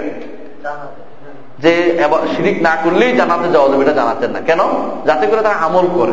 আমলের নির্দেশ, যাতে আমলও করে। কিন্তু এটা একটা বিরাট স্বীকৃত সত্য। কিন্তু অনেক সময় সেটা জানানো যায় না কেন? যে কেউ যদি জানে যে, ছাত্র যদি জানে যে, আমি যাই লিখি, আমাকে পাশ করে দেয়া হবে, তাহলে কিন্তু তার একটু পড়বে না। সত্য কিনা এটা? সত্যি দেখবেন আপনি, যেমন চাই দেখি পাশ তো করবোই। এই জন্য নেতার খেতা, নেতার ছেলেরা বা নেতা নেতা যারা তারা কিন্তু পড়ালেখা করে না। কেন পড়ালেখা করবে? তো পাশ করে দিবে, আমাকে রেখে দিবে, আমাকে রেখে দিলে বিপদ। আমার কোনো পাশ করে সেই মোটেই পড়ে রাস্তা রাস্তায় ঘুরে বেড়ায়। আর ভালো ছাত্র যারা কষ্ট করে পড়ে, কিন্তু সম্মান কি একরকম দুইটা কখনো একরকম না। পাশ করাই দেওয়ার অর্থই এই নয় যে, সে যে ব্যক্তি ফার্স্ট হয়েছে তার মতো হয়েছে, এটা না। এই জন্য সাহাবাহামের এই অনেককেই রসুল্লাহ সাল্লাহাম এই সংবাদটা জানাননি, সাহাবাক অনেকে জানতো না। বিশেষ করে কাউকে জানিয়ে দিয়েছেন যাতে করে পরবর্তীতে সবাইকে জানিয়ে দেওয়া। যেন আমরা অনেককেই জানিয়ে দিই এখন। ষোলো নম্বর যে উপকার পাইলাম, যে কোনো বিশেষ কারণে কোন কোন জ্ঞানের কথা গোপন করা যায় আছে। বিশেষ কারণে। বিশেষ কারণ হলো এই যে বিশেষ একটা কারণ যে যদি কোনো মানুষকে জানিয়ে দেওয়া হয় যে শিরিক না করলেই জান্নাতে চলে যেতে পারবে, তাহলে মানুষের আমল কেমন বন্ধ করে দেবে? এজন্য আমলও করুক, জান্নাতে যাওয়ার উচ্চ মর্যাদাও সে পাবে, সর্বোচ্চ মর্যাদা সে পাবে। সতেরো নম্বর যেটা পাইলাম, সেটা হলো মানুষ খুশি করে এমন কিছু মানুষকে বলা, মানুষের অন্তরে খুশি আসে, এমন কিছু মানুষের অন্তরে বলা মুস্তাহাব, ভালো। মানে মানুষের অন্তরে দিনের ব্যাপারে খুশি আসে, এমন কিছু বলাটা মুস্তাহাব। ভালো কিছু বলা। রসুল আসলাম এই মুস্তাহাব সুসংবাদটা দিয়েছেন কাকে? মহাজকে তার মনকে খুশি করে দিয়েছেন। অষ্ট, আঠারো নম্বর যে উপকার আমরা, এই শিক্ষা আমরা পাই, সেটা হলো আল্লাহ রহমতের উপরে আল্লাহ রহমতের রহমতের উপরে ভরসা করে বসে থাকা ঠিক নয় কাজ করতে হবে। শুধু আল্লাহ রহমতের উপরে ভরসা করে বসে থাকা ঠিক নয়। যে আল্লাহ রহমত আল্লাহ রহমত আছে আল্লাহ রাহিম, তিনি আমাকে জান্নাত দিয়ে দেবেন। এটার উপরে ভরসা করে বসে থাকতে হবে না, বরং আমল করতে হবে। উনিশ নম্বর হচ্ছে যে যে জিনিস জানে না, সে জিনিসে বলতে হবে আল্লাহ রসুল আলাম।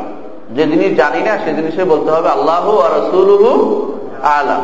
এটা শিখিয়ে দিয়েছেন। বিশ নম্বর হচ্ছে যে কিছু মানুষকে কোনো জ্ঞান দিতে হলে অন্য মানুষকে যদি না দিতে হয়, প্রয়োজনে তাও দেওয়া যাবে। বিশেষ কোনো জ্ঞান যে অনেকের কাছে মাথায় ঢুকবে না। সেই জ্ঞান যদি অন্য মানুষকে যেমন আমরা আজকে যে আলোচনা করেছি, সাধারণ মানুষের কাছে অনেক সময় আলোচনা করলে মানুষ বিভ্রান্ত হতে পারে। কিন্তু তাহিদের ব্যাপারে অনেক কিছু বুঝতে চেষ্টা মাথা ঢুকে না। তাদেরকে সহজভাবে বললেন যে ছাড়া কারও বাদ করা যাবে না, বাস। কিন্তু এত লম্বা, বিস্তৃত আলোচনা তাদের হয়তো মাথার ভিতরে ঢুকবে না। তো মানুষের ভিতরে এমন কোন জটিল মাসলা দেওয়া যাবে না, জটিল মাসলা মানুষের যার মাথার ভিতরে সেটা ঢুকবে না। এগারো নম্বর হচ্ছে, একুশ নম্বর শিক্ষা হচ্ছে রসুল্লাহ সাল্লাহ ইসলামের তাওয়াদুর, তার বিনয়ী স্বভাব। তিনি কি করছেন? গাধায় চড়েছেন, এটা তার বিনয়। তার সাথে সাথে একজনকে পিছিয়ে বসিয়েছেন, এটাও তার বিনয়। বাইশ নম্বর হচ্ছে যে ঘোড়ার পিছনে বা গাদার পিছনে কাউকে বসানো যায়। এটা এক শিক্ষা। তেইশ নম্বর হচ্ছে যে এই যে পিছনে বসিয়ে যে মাসালাটা বলা হলো, পিছনে যে শিরিক না করাটা, গুরুত্বপূর্ণ মাসালা হলে এইভাবে কাছে নিয়ে বলতে হবে। কাছে নিয়ে বলতে হবে, দূর থেকে নয়, তাকে সুন্দর করে গুরুত্বপূর্ণ জিনিসটা বুঝিয়ে দিয়ে বলতে হবে। চব্বিশ নম্বর হচ্ছে মহাদিব রাজিল্লা আনহুর ফজিলত। তার শ্রেষ্ঠত্ব। আমরা আজকে যা আলোচনা করেছি, আমি আশ্চর্য হচ্ছি যে শেখে সমস্ত জিনিসে তুলে ধরেছেন। আপনি খেয়াল করেছেন? চব্বিশটা যিনি পয়েন্ট তিনি উল্লেখ করেছেন। আমরা যে আয়াত এবং হাদিস পড়েছি যদি আপনি কষ্ট করেন, এর চেয়ে দুই একটা হয়তো বাড়াতে পারবেন, কিন্তু মৌলিক যে জিনিসটা, সেটা তিনি উল্লেখ করেছেন। চব্বিশটা শিক্ষা আমরা পেয়েছি আজকে আয়াত এবং হাদিস থেকে।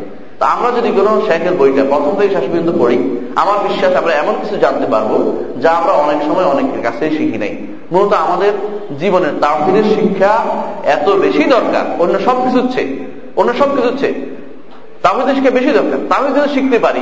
অন্যগুলি অটোমেটিকলি আমার আসবে। কারণ এইটা অন্যগুলিকে টেনে আনবে। কিন্তু অন্যগুলি শিখলে তাহিদ আসবে না। সুতরাং আমাদের যেন জীবনের মিশন এবং ভীষণ একমাত্র তাহিদে হয় এবং তাহিদ যেন আমরা পরবর্তী সমস্ত ক্লাস শিখতে পারি। ইনশাআল্লাহ সে তৌফিক কামনা করে আজকের আলোচনা এখানে শেষ করছি। ও আলহামদুলিল্লাহ আশা করি আগামী ক্লাসে সবাই সবার কাছে বই থাকবে, গ্রন্থ থাকবে। বইটা আপনাদের সামনেই আছে। আপনাদের, আমি বলে দেবো ডাউনলোড করে প্রত্যেককে কপি দিতে অথবা এক কপি দিকে সবাই ফটোশুট করে নিলে ভালো হবে। বাংলা যেহেতু দেওয়া হবে, সমস্যা হবে না। বাংলা বইটা প্রত্যেককে কপি দেওয়া হবে। পরবর্তী আলোচনা আমরা করব ইনশাআল্লাহ। সালাম আলাইকুম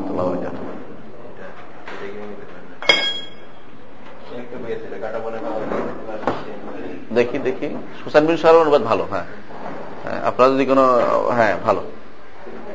আপনারা প্লিজ এই